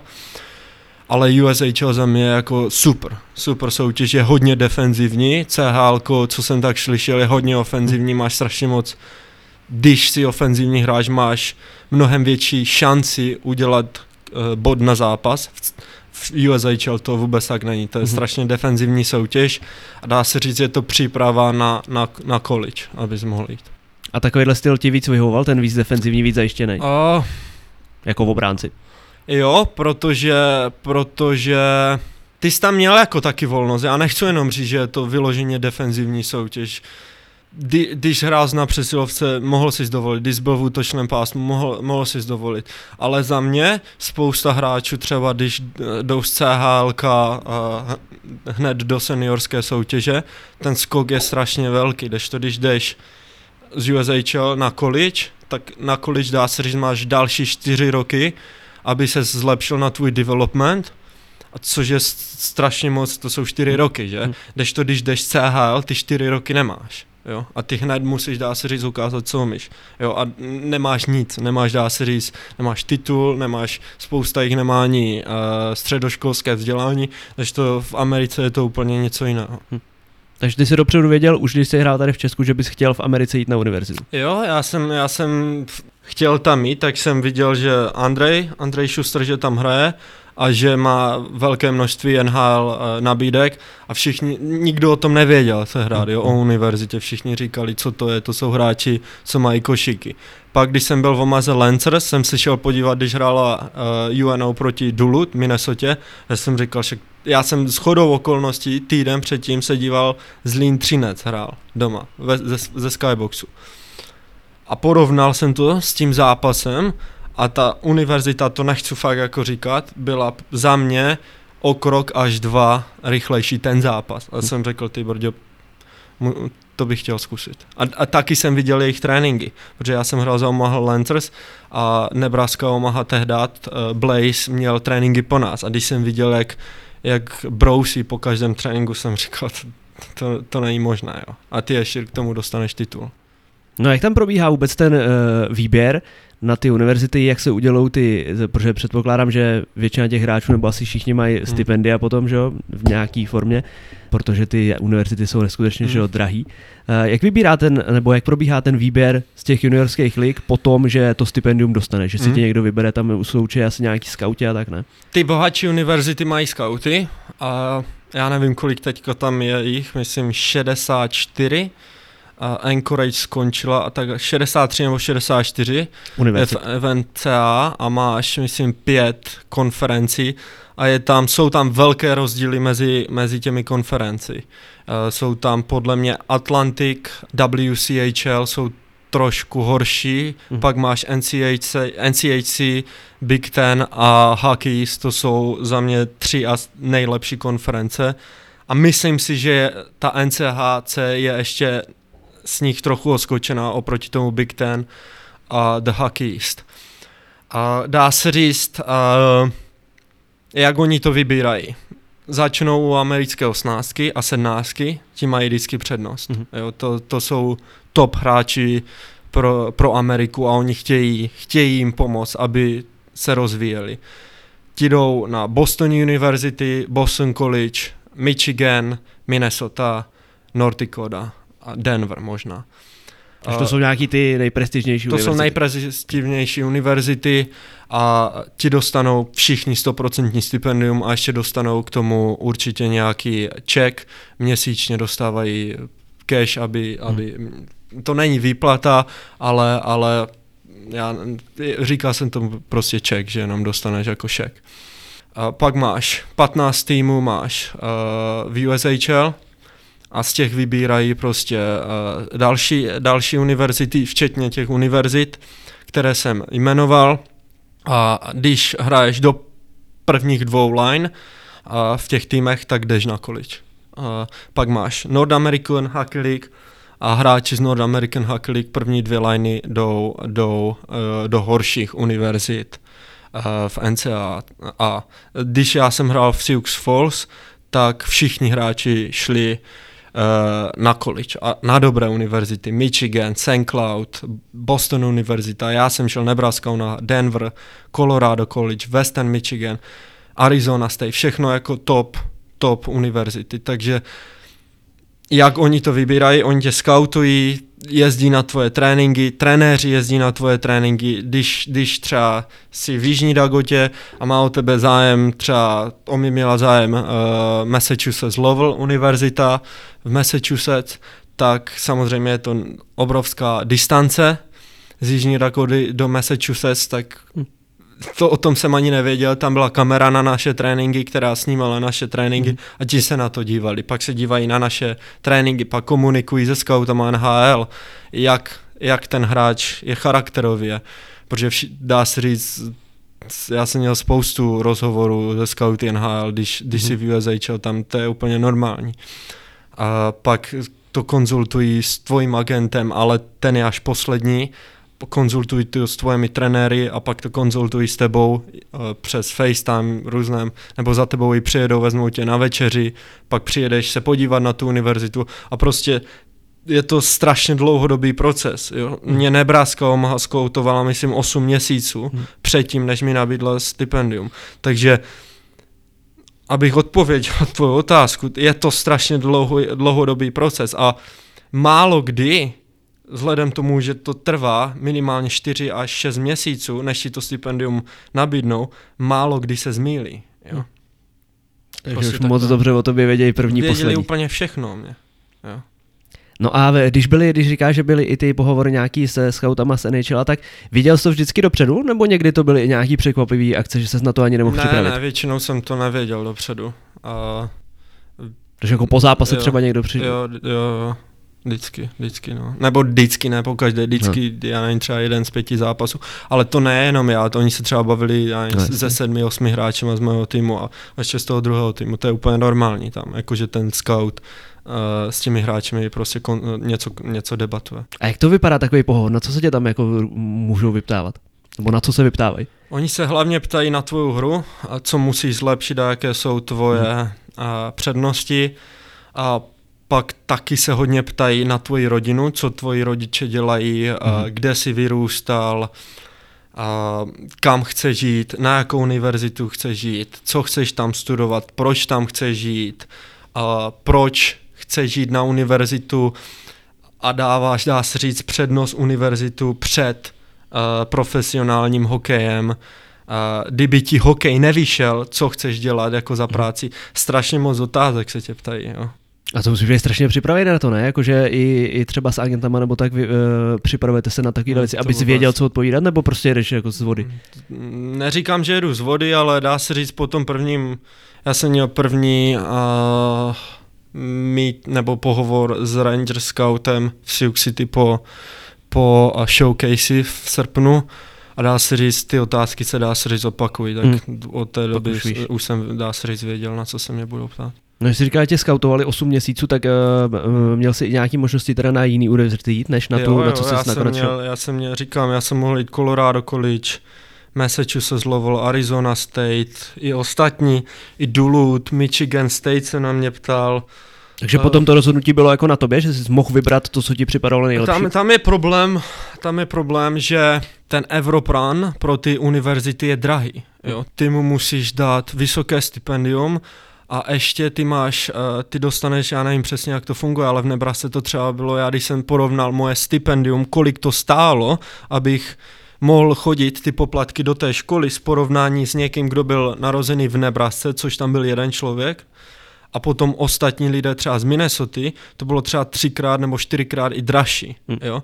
Takže abys šel na tu univerzitu, tak musíš fakt jako přesvědčit. Jo? Jsou i univerzity, to nebudu uh, nalhávat, že tam jdeš jenom vyloženě hrát hokej. Jo? Dají ti nějaký nejlehčí obor a ty řekneš OK, a jsou draftovaný do NHL, jdu na univerzitu, abych se vyloženě zlepšil v hokeji, dejte mi nejlehčí obor, nějak to projdu. Mm-hmm. Nebudu to zal, zalhávat, jsou tam takové. Já jsem se zrovna teďka na to chtěl zeptat, jestli to je ten nejrezor, nejvíc rozhodující faktor to, jak hraješ vlastně ten hokej. To za mě na naší univerzitě vůbec. Mm-hmm. Jako Blaze, Blaze byl takový pedant na známky, já si pamatuju, že jeden člověk ve financích, Kanaděn, měl C a C už je, že neprojdeš tu mm-hmm. zkoušku, mm-hmm. aspoň tak to bylo v Omaze. A po druhé taky neudělal, další semestr ty brďo, ten mu tak naložil, že ten, ten brusil snad tři hodiny v kuse. A pak mu našli, našli Tudora, všechno a nějak to, nějak to udělal na Bčko. Ale ne, za mě ty čtyři roky, co jsem si nevydřel, to jsem nedostal vůbec. Jako, jo, když přijdeš za trenérem a řekneš, hele kouči, prostě nes, nestíhám to, najděte mi Tudora, všechno, všechno ti najdou a všechno je zaplacené. Ale musíš uh, vynaložit uh, prostě snahu a úsilí. Když tam ta snaha a úsilí není, tak jdeš. Takže jsi měl nakonec úplně nějaký plný stipendium, že se jako by nemusel hradit vůbec nic? Já jsem plné neměl, měl jsem vysoké ale stipendium, ale plné jsem neměl. U nás měli jenom dva. Plné hmm. stipendium měl Ginsel a Snagerud. Ginsel teďka hraje v Pittsburghu. No, ale uh, každá univerzita má, myslím, 8 nebo 8 až 10, přesně nevím, kolik to je, plných stipendií. A oni to rozdají, nebo to dají osmi hráčům a zbytek si platí všechno. Mm-hmm. U nás to bylo rozpočítané tak, že aby měli dva, pak měli čtyři hráči vysoké, pak šest, aby dá říct měli všechno. Ale já jsem, když jsem si to tak spočítal na konci roku a když jsem odcházel z té univerzity, neplatil jsem nic, protože jsem ještě dostával šeky. Takže hmm. oni to udělali tak, jo, neměl na papíře 100% stipendium, ale dostával ještě zdroje z té univerzity tak, aby zdá se říct ještě vyšel z toho v plusu. To znamená, vlastně za celou dobu se tam eh, hradit nic nemusel. Nás, jenom knížky dá se říct. Okay. Jo, řešili jsme tu školu, jak je důležitá s tím hokejem. Jak je, uh, jak je to potom provázaný s tím, jak jsi říkal, že když jsi špatný ve škole, tak je možný, že prostě hrát nebudeš a hmm. že ty trenéři v tom hokejovém týmu dbají na to, abys byl dobrý i ve škole. Uh, Musíš akademicky jako projít i hokejově, víš? To znamená, není to tak, že, že tam všechny vodíš v hokeji a měl bys to zadarmo. To, to vůbec, to vůbec. Eh, třeba ve čtvrtáku Vice, hokejista, šikovný, draftovaný Kolorádem, hrál za osnásku americkou. Ve škole mu to vůbec nešlo, bum, pět zápasů nehrál a vůbec se s ním nebavil. Jo, v Americe prostě ta univerzita a ten, ten hokej, to je jeden subjekt. Jo. Lidé to tady v Česku tomu vůbec nerozumí. A i, i v Kanadě už to tak je.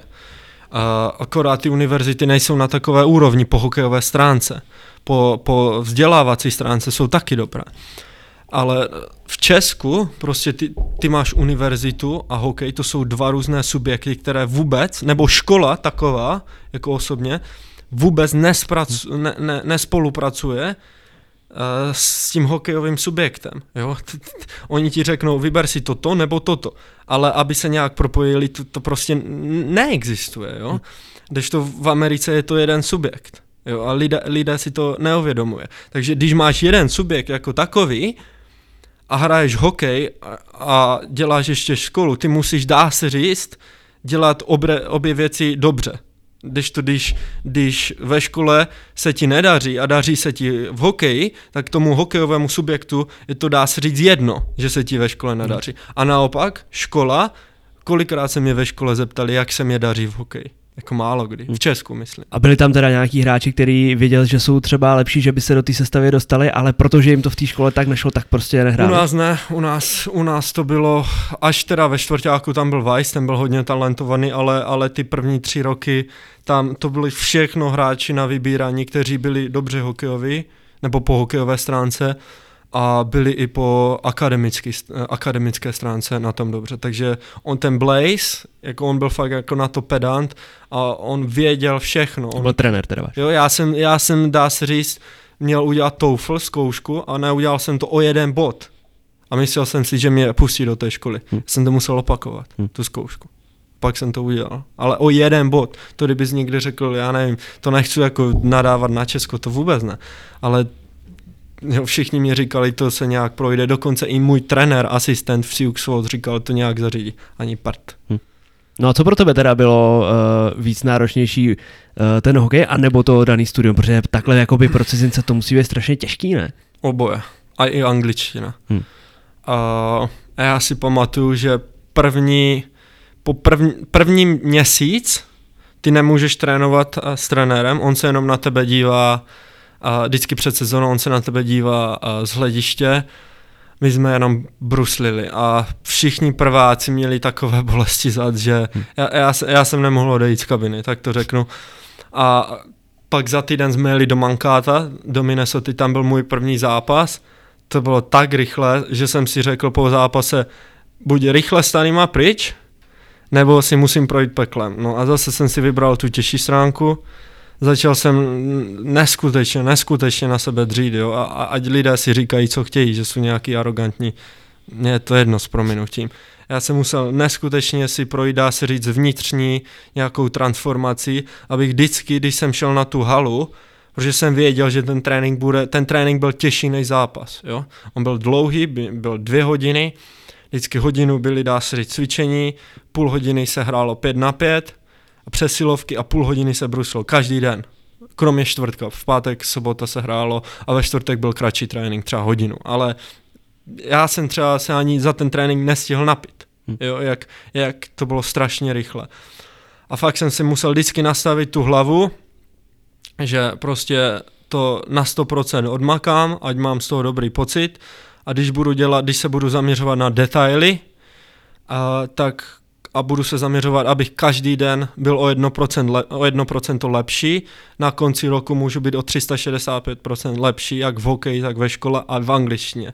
Druhý rok to samé. Měl jsem těžší předměty ve škole, v hokeji už to bylo lepší, protože už jsem se adaptoval.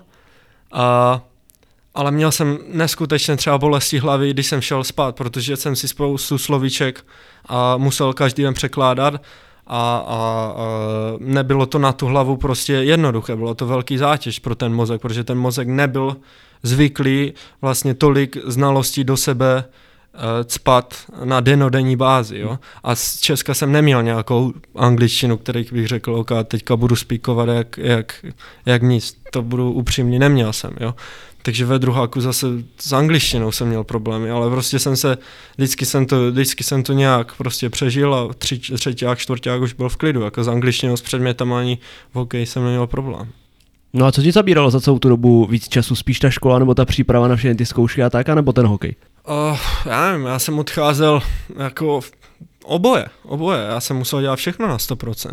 A musel jsem dodržovat stravu, musel jsem dělat rehabilitaci, musel jsem chodit brzo spát, musel jsem dobře, dobře pít, dobře jíst, všechno jsem musel dělat, jinak, jinak bych tam nezůstal, jo? tam byla taková konkurence. Hmm. Jako, co mi zabralo víc času, oboje. A no nejde říct, nejde říct jenom Nebo spíš škola. nám zkus uh, přiblížit nějak ten harmonogram, jak ten uh, já jsem den od, třeba, Já jsem odcházel v 6.30 a přišel jsem v 10, každý den. Okay každý den. Jo, v 6.30 jsem odcházel, šel jsem do školy, to už jsem byl po snídaní, dal jsem si sprchu, e, měl jsem v 8 ráno přednášku, to jsem se musel předtím ještě na to nějak připravit.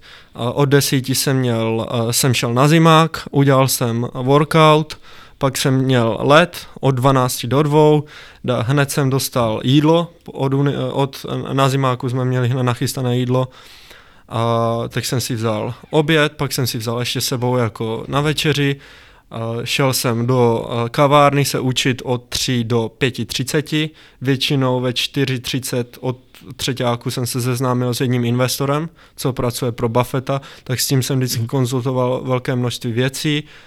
V 5.30 jsem odcházel, v 6 mi začínala zkouška, nebo předmět další, když jsem studoval bakaláře, tak to bylo, myslím, do 8.40 ty přednášky a tam musel chodit. Jinak by tě trenér zeřval a brusil by, celý tým by brusil, nejenom ty, hm. kdybych tam nešel. A když jsem měl magisterské studium ve, ve čtvrtáku, tak jsem měl uh, předmět do 9.40. Jo, snědl jsem během přestávky tu večeři, ještě jsem si vzal třeba do nějakého do nějaké restaurace ještě na druhou večeři, protože jsem měl hlad a šel jsem spát v 10.15. Napsal jsem si cíle, co mám udělat na, na další den a to bylo, to bylo, dá se říct, úplně stejné. Když jsme hráli doma, tak pátek, sobota zápas, neděle vždycky byla volná, to tam mají ze zákona, že nemůže, vždycky jeden den musí být volno. Mm. A když uh, cestoval, když to bylo třeba někde dál, když letěl z Navýcho nebo na Aliašku, tak zletěl ve středu ráno když letěl blíž, třeba když to bylo někde Minnesota, North Dakota nebo, uh, nebo Colorado, tak zletěl ve čtvrtek ráno. Jo, takže pak si zase musel v neděli dohnat, dohnat ty zápisky nebo musel mít nějaké doučování s tím učitelem, co zameškal. Hmm. Proti, nebo jak tam funguje ten systém v hokeji, kolik se tam mějí různých soupeřů, kam jste to měli třeba právě nejdál a no. tak? Nejdál, když jsme hráli ve druháku, byla Liaška, a hráli jsme Nejvíc jsme hráli asi v Minnesota proti St. Cloudu, Denver, Colorado Springs, tam jsme hráli často. A jsou tam nějaký rivality, jakože i mezi těma univerzitama? Severní, severní Dakota, no. To je rivalita obrovská. Takže tam jste tam. museli vždycky vyhrát, jo? No, akorát si poraz tým, když který po, po sezóně uh, podepíše 10 hráčů NHL hmm. kontrakt. Jo. A porazili jste je někdy? Porazili jsme, porazili jsme častokrát. My jsme měli našlapaný tým. Jako, hmm. Já když se dívám v prváku a ve druháku, co tam byli za hráči, tak se někdy až musím zasmát, jo, protože tam byli neskuteční hráči. My jsme měli problém, že jsme neměli relativně dobrého golmana hmm. a to nás vždycky v těch uh, důležitých momentech trošku nechci říct, že je to jenom golmanem, jo. Těch, těch faktorů je tam strašně moc, ale, ale, ale myslím si, že to byla největší slabina toho našeho týmu, ale častokrát jsme Severní Dakotu porazili. Jo, to bylo nejlep, nejlepší bylo, nejlepší moment uh, na univerzitě za ty čtyři roky bylo vždycky, když jsme hráli v Severní Dagotě, plná hala, všichni řvali a najednou vyhrála, celá hala byla potichu. No, eh, kolik takhle na těch univerzitách, i když to vezmu, protože samozřejmě tam není jenom hokej a na té univerzitě jsou určitě i jiný sporty, ne, týmy. Hmm. Jaký procento tam je fakt cizinců, který nejsou američani? Nedokážu říct, ale je to... Moc jich nebude, ne? Ve sportech myslíš, nebo na no, celé univerzitě? No, když můžeme si jenom ten sport třeba. Oh, málo. Nebude to podle mě ani jedno hmm. procento. Hmm. Byli tam... Čech tam byl, hrál tenis a v, když já jsem byl v prváku, tak on už graduoval z Brna a, a pak tam byli nějakcí e, Švédi, Švédky, Švédy hráli fotbal, Švédky hráli volejbal, ale jako málo, málo. Srb tam byl, co hrál tenis. Jako určitě to není ani jedno procento. Naopak, co chodí jenom vyloženě do školy, tak spousta, spousta třeba e, Číňanů z bohatých rodin, mm-hmm. protože oni si to všechno musí cálovat. A to jsou, to jsou rakety, jo. Uh, taky... Kolik tak tam stojí takový semestr? Jako to jsou 10 tisíce dolarů, ne? Ty brdo, to přitlač. To přitlač. A to, to nějaké univerzity, třeba Harvard, no, Cornell, tak to Princeton, tak to může být, já nevím, to může být klidně až 100 tisíc dolarů. Za jeden Že, semestr, nebo za jeden rok? Za, za jeden rok, tak musíš platit, musíš, o poplatky jsou tam největší vždycky na té univerzitě. Hmm. A pak musíš uh, někde bydlet, to jsou taky, jako v, v Americe jsou obrovské náklady, jo musíš někde jíst, uh, musíš knížky, knížky jsou drahé, teď letenky musíš, teď le, jestli chceš letět na Vánoce domů, jo, to, na Vánoce letenka je strašně drahá, jo, těch faktorů, faktorů je tam moc, takže hodně těch, tam bylo těch Číňanů, Japonců, tam bylo taky i Němci, Švýcaři, Rakušáci, co tam třeba jezdili jenom na uh, ten vyměněný pobyt na ten rok, těch tam bylo taky dost, Belgičané tam byli z Jihoafrické republiky, Australané, já mám já mám kamarády po celém světě z toho. Hmm. No jak tam vypadal, když jsi říkal s tím bydlením a všechno, uh, kde jsi tam vůbec bydlel, nebo jak vůbec vypadal ten váš univerzitní kampus, hlavně jak to bylo i s tím zimákem třeba, mm. když jsi říkal, že jsi ze školy šel rovnou na trénink, jak to bylo daleko? Tam byla nevýhoda to v Omaze, že bylo, ten kampus byl velký, byl strašně rozsáhlý. Uh, spousta těch kampusů třeba, kde jsme, kde jsme hráli, tak třeba zimák byl na kampusu. My jsme mm. to měli trochu mimo kampus, to bylo z kampusu to bylo tak pět minut autem, 10 minut na kole, a protože tam bylo strašně moc a semaforu, tak na kole to, to někdy stihla rychleji mm-hmm. jak autem.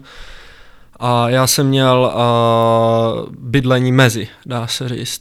Takže na zimák já jsem to měl, já jsem chodil pěšky, já jsem to měl pět minut pěšky. Jo. A, a to, bylo, to bylo to byl dá se říct byt, to byla úplně nová budova, nebo budova, tam bylo těch budov deset nových a ta jedna budova byla vyloženě pro, dá se říct, hokejisty a mm-hmm. to bylo úplně nové. Když jsem přišel do čtvrtáku, jak jsme měli úplně nový byt. To znamená, to zařizoval, to bylo majetek všechno té univerzity a tam vás ubytovávali. Jo, to je majetek jo, univerzity. Jo. Takže všichni, co tam studují, tak jakoby bydlejí v rámci té univerzity. No, ty si můžeš vybrat, ty si můžeš buď vybrat uh, bydlet na kampusu nebo mimo kampus. Já jsem bydlel na kampusu, protože ty byty byly fakt jako na špičkové úrovni, měl jsem to všechno blízko, uh, do potravin, do, do školy, na zimák, do kavárny, jo, strašně to bylo blízko a neviděl jsem žádný důvod, proč bych se tam měl stěž, eh, stěhovat.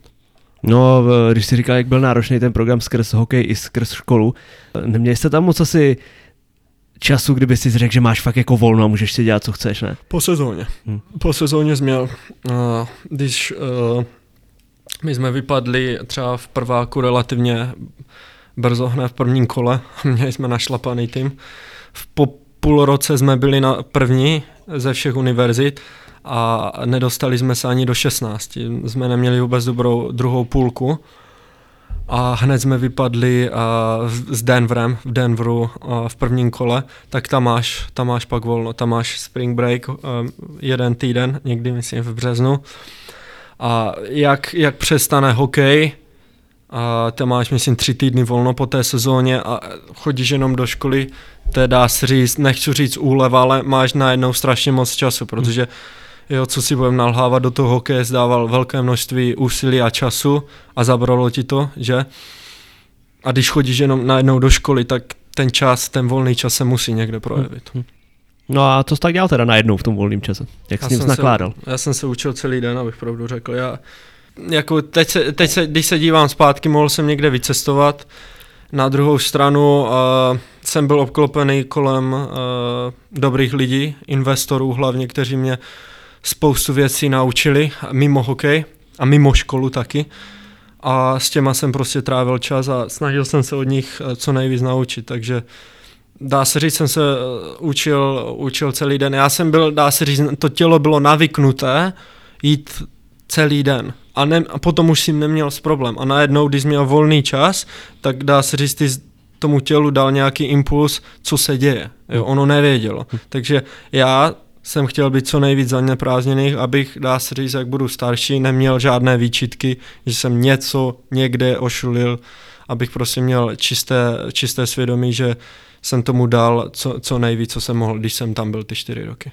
My jsme vlastně vůbec nezmínili, eh, jaký jsi studoval obor, nebo jak to tam je vůbec s tím, hmm. jaký obor, kdy si co vybíráš, na co můžeš chodit, jestli to můžeš během toho měnit a tak.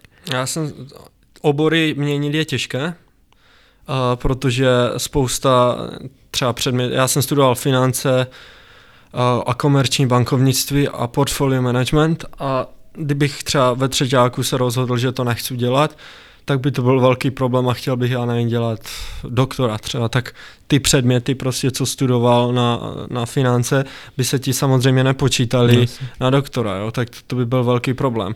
Že ty si musíš, dá se říct, rozhodnout, co, co chceš dělat a já jsem, dá se říct, věděl hned, hmm. hned když, jsem, když jsem tam šel, že bych něco takového chtěl dělat a že by mě to mohlo bavit, prostě pracovat s penězma, vědět, jak ekonomie funguje a, a proč to tak je. A, a uh, vždycky mě to prostě bavilo a neměl jsem žádný důvod, proč bych něco měl měnit jako obor. A jak velká tam je rozmanitost těch oborů? Můžeš tam studovat jako skoro všechno? Je, je tam strašně no. moc, jako strašně moc. To, to ani se neptej. Můžeš studovat všechno. Jo? Některé obory ani nevím s proměnutím, co je. Ale musíš na to udělat zkoušky samozřejmě.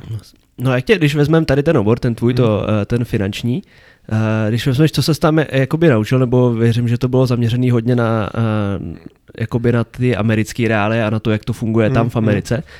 Když to vezmu, že bys teďka něco v tomhle smyslu chtěl dělat tady u nás, tak pomohlo ti vůbec to studium takhle v tomhle? Jo, v jo protože věcech? dolar je, americký dolar je rezervní měna. Mm-hmm a všechno, dá se říct, jak jsou akciové trhy, měnové trhy, dluhopisy, eh, indexy, všechno se dělá podle amerického dolaru, jak a federální banka kontroluje prostě, kde je dolar, DXY se tomu říká. A, a my, jsme, my jsme nejenom studovali americký trh, my jsme, já jsem se učil hodně o evropském a o azijském trhu taky, mm. hlavně o japonském třeba. Mm. Takže to nebylo jenom s, s vyloženě, vyloženě zaměřené na americký trh. Můj, můj profesor, co mě učil, učil uh, investment science, tak, tak strašně moc investuje do japonského trhu. Mm. Jo. Takže ten vyloženě bral jenom, uh, nebo učil Japo, japonský trh. Takže jako spousta věcí, co se tam naučil, můžeš normálně použít univerzálně kdekoliv. No jasně, no jasně. No, byly tam nějaké věci, které byly fakt jakoby, nebo nějaký předmět, nějaké zkoušky, které byly fakt nejhorší, který si dělal úplně na poslední chvíli a sotva bylo... Já jsem nedělal teda žádnou zkoušku na dvakrát, mm-hmm. ale, ale pamatuju si, že jsem měl uh, business law, pr- že jsem musel znát uh, práva v biznisu. To bylo, to bylo, to bylo těžké. To, to, bylo, to, to nebyla angličtina. Hmm. To, to, to jsem teda musel volat sestřenici pořád, která je právnička v Praze. A to, to, bylo, to, bylo, to bylo těžké. Hmm. To věřím, Tam že, jsem myslel, že to neudělám na poprvé, abych pravdu řekl. Že takhle ta odborná terminologie a tak uh, skrz to, to že prostě peklo. nejseš rodinný mluvčí, to muselo být strašný. To bylo peklo. Já jsem, to bylo, já jsem si to naštěstí dal v létě, a to ten letní semestr je kratší, on je jenom 6 týdnů, si pamatuju, že třeba sobota, neděle jsem še- seděl ve Starbucksu od 7 do 10. Hmm. 7 otvíral, v 10 zavíral. 4 kafe jsem si koupil. No jak tam fungoval celkově ten eh, systém, na co to bylo víc ty hodiny, jak vypadaly, jak, na co to bylo zaměřené a jak hlavně vypadaly ty zkoušky, jestli spíš byly ústní, nebo jestli jste spíš museli hodně psát nějaký práce závěrečný, Měl nebo hodně- testy a tak. Měl jsi hodně prezentace, uh, měl jsi ústní zkoušky, měl samozřejmě hodně i písemné zkoušky. Jak, jak kdo, jo? Nějaký, nějaký profesor třeba z, z hodou okolností ten Starkl, co, co uh, mě učil ten japonský trh a pak ještě do ty řecké společnosti námořní, ten, ten ne, vůbec nedělal jako písemné, všechno z- ústní a musel, musel třeba já nevím, vypracovat nějaký projekt, proč třeba tato akcie je dobrá nebo tak, jo. Mhm. Musel jít do neskutečných detailů.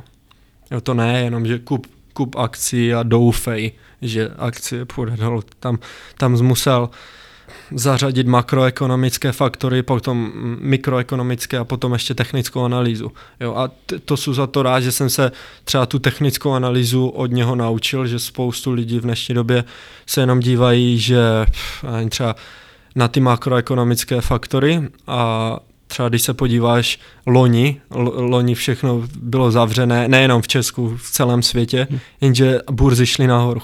Jo, takže kdyby, dá se říct, obchodoval jenom na základě makroekonomických faktorů, tak ztratil z peníze. Mhm. Jo. Takže ta technická analýza, která je strašně podceňovaná z mého názoru v dnešní době, tak, uh, tak tu jsem se tam naučil. Hlavně správnou technickou analýzu. V dnešní době máš na sociálních sítích, na YouTube technickou analýzu od retailových investorů, kteří vůbec neví, o co go s proměnutím.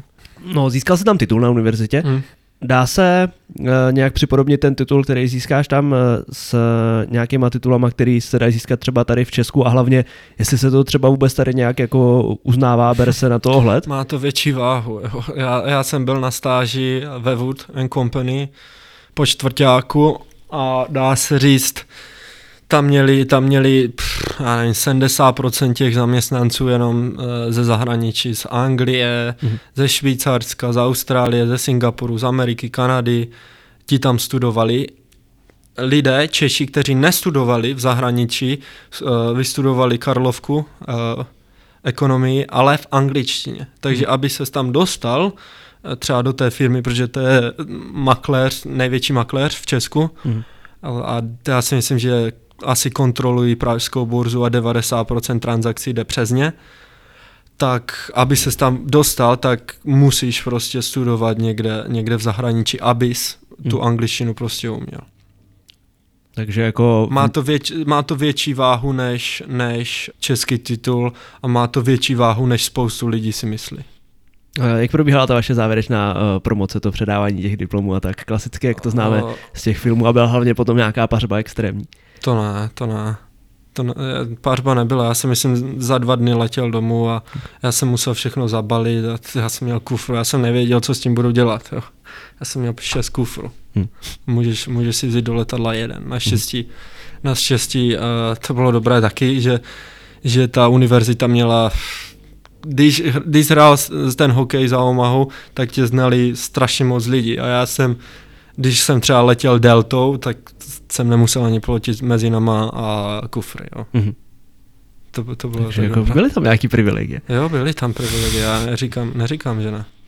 A co vůbec obecně ten univerzitní život mimo uh, studium, mimo hokej, ty na mě působíš tak jako, že, že jsi nešel jen tak někde bezděčně kalit na nějakou studentskou Já, párty. ne, já jsem nikdy taková osoba nebyl. Uh, Protože každý, že jo, když se řekne univerzita v Americe, tak si... já neříkám, neříkám před- že, že tam nepařili, jo, spousta hráčů z, na, i z našeho týmu tam pařili, jenže oni, když přišli na zimách a třeba nebyli ready, tak ten trenér všichni bruslili, Hm. jo. A e, za mě, jak jsem říkal, uh, já, když jsem se tam chtěl udržet, já, já jsem si musel stanovit, co, proč tam jdu. Jdu tady, dá se říct, čtyři roky ztratit života, nebo čtyři roky využít, abych se zlepšil co nejvíc můžu. Čtyři roky je velká nebo dlouhá doba, ale to uběhne jak voda. Jo? Já prostě vzhledem tomu, že jsem neměl tak dobrou angličtinu, když jsem tam přišel, tak jsem si nemohl dovolit, abych prostě někam chodil každý, každou sobotu po zápasech kalit. S tím, že jsme měli v nedělu volno, protože jsem věděl, že neděli odpískám, protože bych přišel někdy ve tři ráno neděli odpískám a ty, dá se říct, tu neděli, ten čas, který jsem měl a musel jsem využít, abych se naučil něco, abych se zlepšil v angličtině, tak dá se říct, já, já bych ho neměl a dostal bych se do neskutečného problému. Takže já jsem přemýšlel t- z, z tohoto hlediska. Já jsem musel, dá se říct, něco obětovat, a, abych tam zůstal s proměnutím. Když jsi byl docela dlouho také v Americe, tak uh, občas tě naskakují nějaký slovíčka, který na, najednou si nemůžeš rychle vzpomenout v té češtině. Já, dá se říct, mimo, mimo zimák používám strašně moc angličtinu, hmm. jo, takže uh, jako já dá se říct, mimo hokej 90% věcí, věcí v dnešní době dělám jenom v angličtině a češtinu moc nepoužívám ani. Mimo hokej, teda. Hmm. nebo mimo, mimo zimák, tak. No, protože že, když se každý, každý z nás zná nějaký ty uh, americký filmy a komedie, ty univerzitní a představí si tam ten život, mm, kde se mm. nic, uh, nic nedělá, jenom se každý den kalí na těch obrovských mm. barákách, prostě jsou tam samý party. Já neříkám, si... že to tam není, jako já, já jsem šel taky na, na, na party, kde jsem nemohl ani projít. Jo. Tam bylo třeba v baráku, já nevím, tisíc lidí s prominutím ale to bylo až, když jsem měl splněné věci. Jo. To hmm. nebylo, že jsem měl, já nevím, se učit, že jsem se měl naučit 10 co 10, 100 stránek business law a šel jsem kalit. To, to vůbec, jo. To, ty musíš mít disciplínu a spousta těch, spousta těch hráčů na té univerzitě tu disciplínu měli. Já jsem hmm. se naučil třeba od kluka Justin Parizek, to já jsem nikdy neviděl, mít větší work ethic než ten, než ten frajer. Jo? A, a o toho jsem se dost naučil a ten, ten mě dost podržel. On byl o dva roky starší jak já a dá se říct, mě spoustu věcí těch fíglů naučil, jak to tam chodí a, a dá se říct, s tím jsem dá se říct strávil spoustu času a to nebyl jako frajer, že by někam šel, ne, to vůbec neexistuje. Hm. Jo. No dokážeš říct, co celá ta uh, etapa, tady ta americká, ta hmm. univerzitní, co ti to nejvíc eh, dalo do života, v čem tě to nejvíc eh, obohatilo, co jsi z toho nejdůležitějšího odnesl? Víš co, dalo mi to větší rozhled. To bude to nejvíc. Ty věci, které teďka dělám, bych nikdy nedělal. Ani bych na ně nepřišel. Víš, ta, ta myšlenka, díky tomu, že máš větší rozhled, víc příležitostí, vidíš před sebou, který, který normálně lidé asi nevidí a prostě otevírá ti to jinačí, jinačí destinace a nejenom si řekneš ty brďo, však hokej, hokej není jenom hokej v, tomto životě, máš strašně moc věcí, které můžeš dělat, které tě udělají šťastným a které, které ta, dá se říct, tě můžou nějak do, do života zabezpečit a bez toho, bez toho těch čtyř let nebo těch pět let, co jsem tam byl, bych prostě ten rozhled neměl. Jo. Něco třeba i, když vezmu z té životní stránky v Americe, je něco, co ti tady v Česku nejvíc chybí, na co nejradši vzpomínáš, že v Americe bylo skvělý? Jídlo. Fakt? Mexické jídlo. Chodil jsi hodně na Mexiku. Mexické jídlo je neskutečné. No a co naopak je uh, lepší tady v Česku, když třeba uh, skrz, uh, když jsme u toho jídla? Asi myslím, jo, z jídla? Třeba. Co máš teda tady z české kuchyně? Moc ne? Ne, jako česká kuchyně je dobrá. A jako spoustu jako české věci, nemáš guláš v Americe, že? Nebo svíčkovou, tak to je jednoznačně lepší. Zastesklo se ti někdy po knedlíku, jo? Jako já moc knedlík nemusím, abych pravdu řekl, a, ale, ale jako když taky je, rok ho nejíš, tak taky jo, jednou hmm. za čas si ho dáš a prostě chybí ti to, když si tam. A něco jiného, kromě jídla, co bylo v Americe fakt jako dobrý? A nebo co bylo, co bylo špatný, co je tady u nás lepší? A za, mě, za mě třeba v Americe jsou velké daně a pro zaměstnance to tě, to tě hodně zničí a hmm. zdravotnictví je strašně drahé. No. A třeba zubař, když jenom ote, promiň, když otevřeš uh, pusu, tak jenom zaplatíš než tisíc dolarů, jo. Nebo když máš nějakou chřipku a jdeš taky na, a máš, jo, ta pojišťovna ti to sice zaplatí, ale, ale ty částky, když jsem to viděl, to bylo, to bylo hmm. šílené. V Česku za mě zdravotnictví je jednoznačně lepší. Máme velmi, velmi, dobré, velmi dobré doktory, si myslím, kteří jsou... Česká společnost je tak neváží, hlavně v dnešní době a strašně pro nás obětovala moc. Takže, takže to bych řekl. Co je lepší zase v Americe je, a lidé se nebojí tak riskovat. A myslím si, že tady je pořád ta socialistická mentalita hmm. a hlavně u té starší generace, že ani se jim nedivím, proč, proč to tak je, protože měli, da, neměli, dá se říct, když něco zřekl, tak hned tě hned ti někam poslali. Třeba letecká doprava v Americe neskutečně fungovala, neskutečně to tam, to tam lítalo jak švýcarské hodinky, to mě vždycky jako uh, fascinovalo. Těch, těch věcí je moc, ale každá, každá země má něco lepší a něco horší. No. No, když vezmu ty školy vlastně, když tady nejprestižnější školy státní jsou normálně zadarmo, hmm. uh, to mi přijde taky to strašná je, to výhoda jste, oproti no, té ale je to blbost za mě, protože uh, lidé to strašně zneužívají. Protože když, já to řeknu tak, když si něco zaplatíš, tak budeš se snažit, abys z toho vyždímal co nejvíc. Když něco dostaneš zadarmo, tak spousta lidí toho zneužije. Vy zdravotnictví, vy školy. Si vám, kolik máš v Česku lidi, kteří chodí do školy, jsou mladší než 26 let, jakože chodí do školy a nechávají si platit zdravotní sociální od státu, za mě to je velká jako prasárna. A, a ti lidé, co to dělají, to není jejich chyba, to je chyba našeho státu, že jsme tak blbí, že to děláme, protože já jsem, dá se říct, uh, studoval uh, v Americe, stát za mě neplatil nic, eh, dostal zadarmo, relativně, asi něco platil, jo, ale v uvozovkách neplatil nic, dost, protože všechno Amerika za mě platila, do, dostal vzdělaného, uh, vzdělanou osobu, relativně zadarmo, když to porovnám Slováci, Němci, všichni měli to samé, ale dostávali šek. Jo, já jsem nedostal od českého státu nic. Hmm. Když to porovnám lidé, co tady chodí, a, a musel jsem neskutečně dřít, abych to dodělal. Spousta lidí dřou taky, jo, v Česku, o co chodí do školy, žádný problém. Ale spousta lidí na to s prominutí kašlou, jo. A to musíme být čestní. A platí za ně stát sociálně a zdravotní. Někdo ty peníze musí vydělat, hmm. aby to ten stát za něho zaplatil, protože Čenobo to netiskne. Čenobo nevytiskne jenom peníze, aby nějaký, já nevím, eh, Novák, aby za Nováka zaplatila sociálně a zdravotní. Někdo z těch obyčejných lidí ty peníze musí vydělat, zaplatí ty daně státu a ten stát to za něho zaplatí. Takže my se dá se říct, my okrádáme s prominutím stát, ti lidé, co na to kašlou do té školy, ti okrádají sami sebe a ještě ten, ten eh, člověk, který ty, který ty peníze vydělal, ten je taky okrádán. Jo, takže to já nechápu prostě. Takže to by se zamlouval, kdyby fakt uh, se zavedlo nějaký školní. Ano, jednoznačně. A i zdravotnictví uh, bych dal uh, placené. Ne samozřejmě tak, jak uh, v USA, protože tam je to hmm. nadmíru, ale spousta lidí si vám kolik sanitek. Sanitek vyjede denně a si vám kolik to stojí peněz a těm lidem nic není. Prostě to tak je. A lidé to nevidí. To je to. Já mám sestru doktorku a vidím to pořád. Jo? To samé ve škole. Jako tady stejný hodně se debatuje s tím, že, e, že třeba pro lidi, pro kuřáky a tak, který se jakoby do, dobrovolně nějak to, to zdraví huntujou a potom pro ně ta e, zdravotní péče úplně stejně drahá jako pro mě, e, který mu celou dobu třeba nic nebude a oni hmm. potom se mu musí věnovat na přístrojích a tak jenom kvůli tomu, že celý život kouřil a tak, že to je taky nespravedlivý a tak. No. Uh, to je těžký. No, když se vrátíme ještě naposled k tomu hokeji, když se potom vrátil z Ameriky uh, sem do Česka, mm. začal si hrát za Zlín, kde mm. si vlastně byl si jejich hráč. Mm. Jaký to pro tebe byl skok, jaký já byla pro tebe ta, ta první sezóna vůbec po tom ta návratu? Liga, ta liga byla jináčí. Uh, za mě byla trošku škoda, že pod panem Stavěňou jsme uh, nehráli dobře po výsledkové stránce.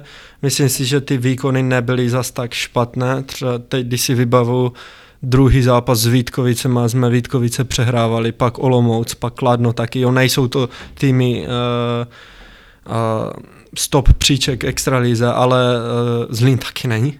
Jo, co si budeme a teďka to jenom ukazují ty výsledky, ale i tehdát uh, jsme ty týmy přehrávali a byli jsme poslední. O spoustu, tý, spoustu a zápasů jsme prohráli o gol. Si pamatuju v Liberci, že jsme odehráli dobrý zápas ze začátku, než po nastavení vyhodili v Plzni to samé.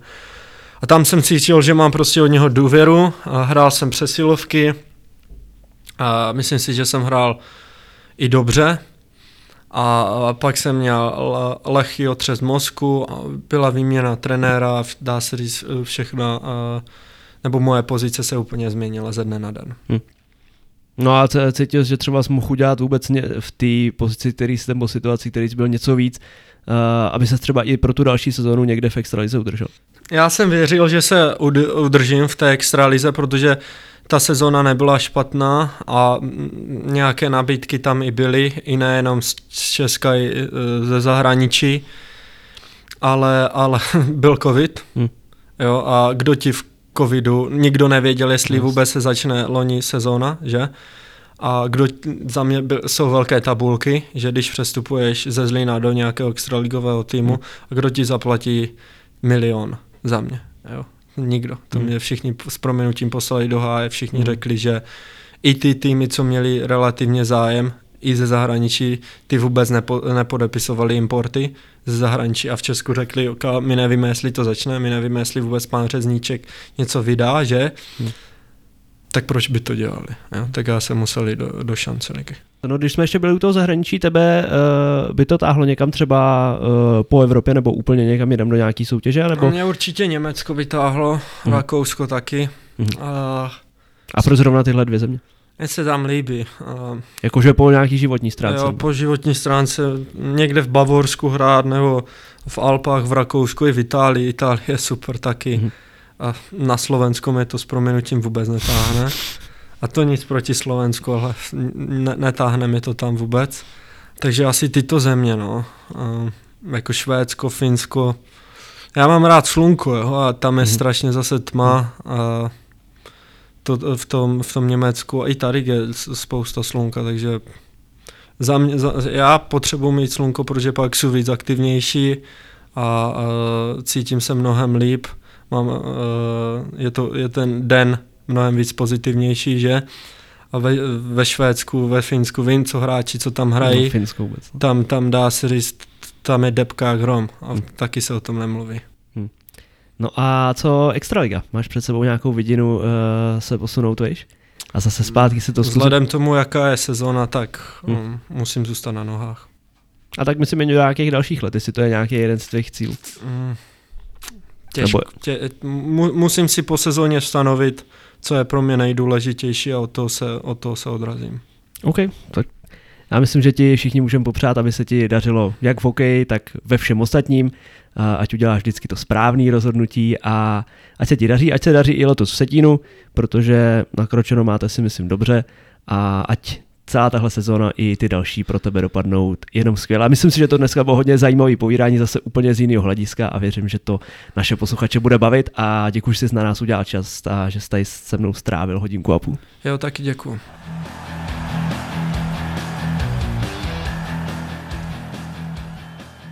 No já jsem teda byl hodně překvapený, jak byl Lukáš opravdu svědomitý při tom studiu.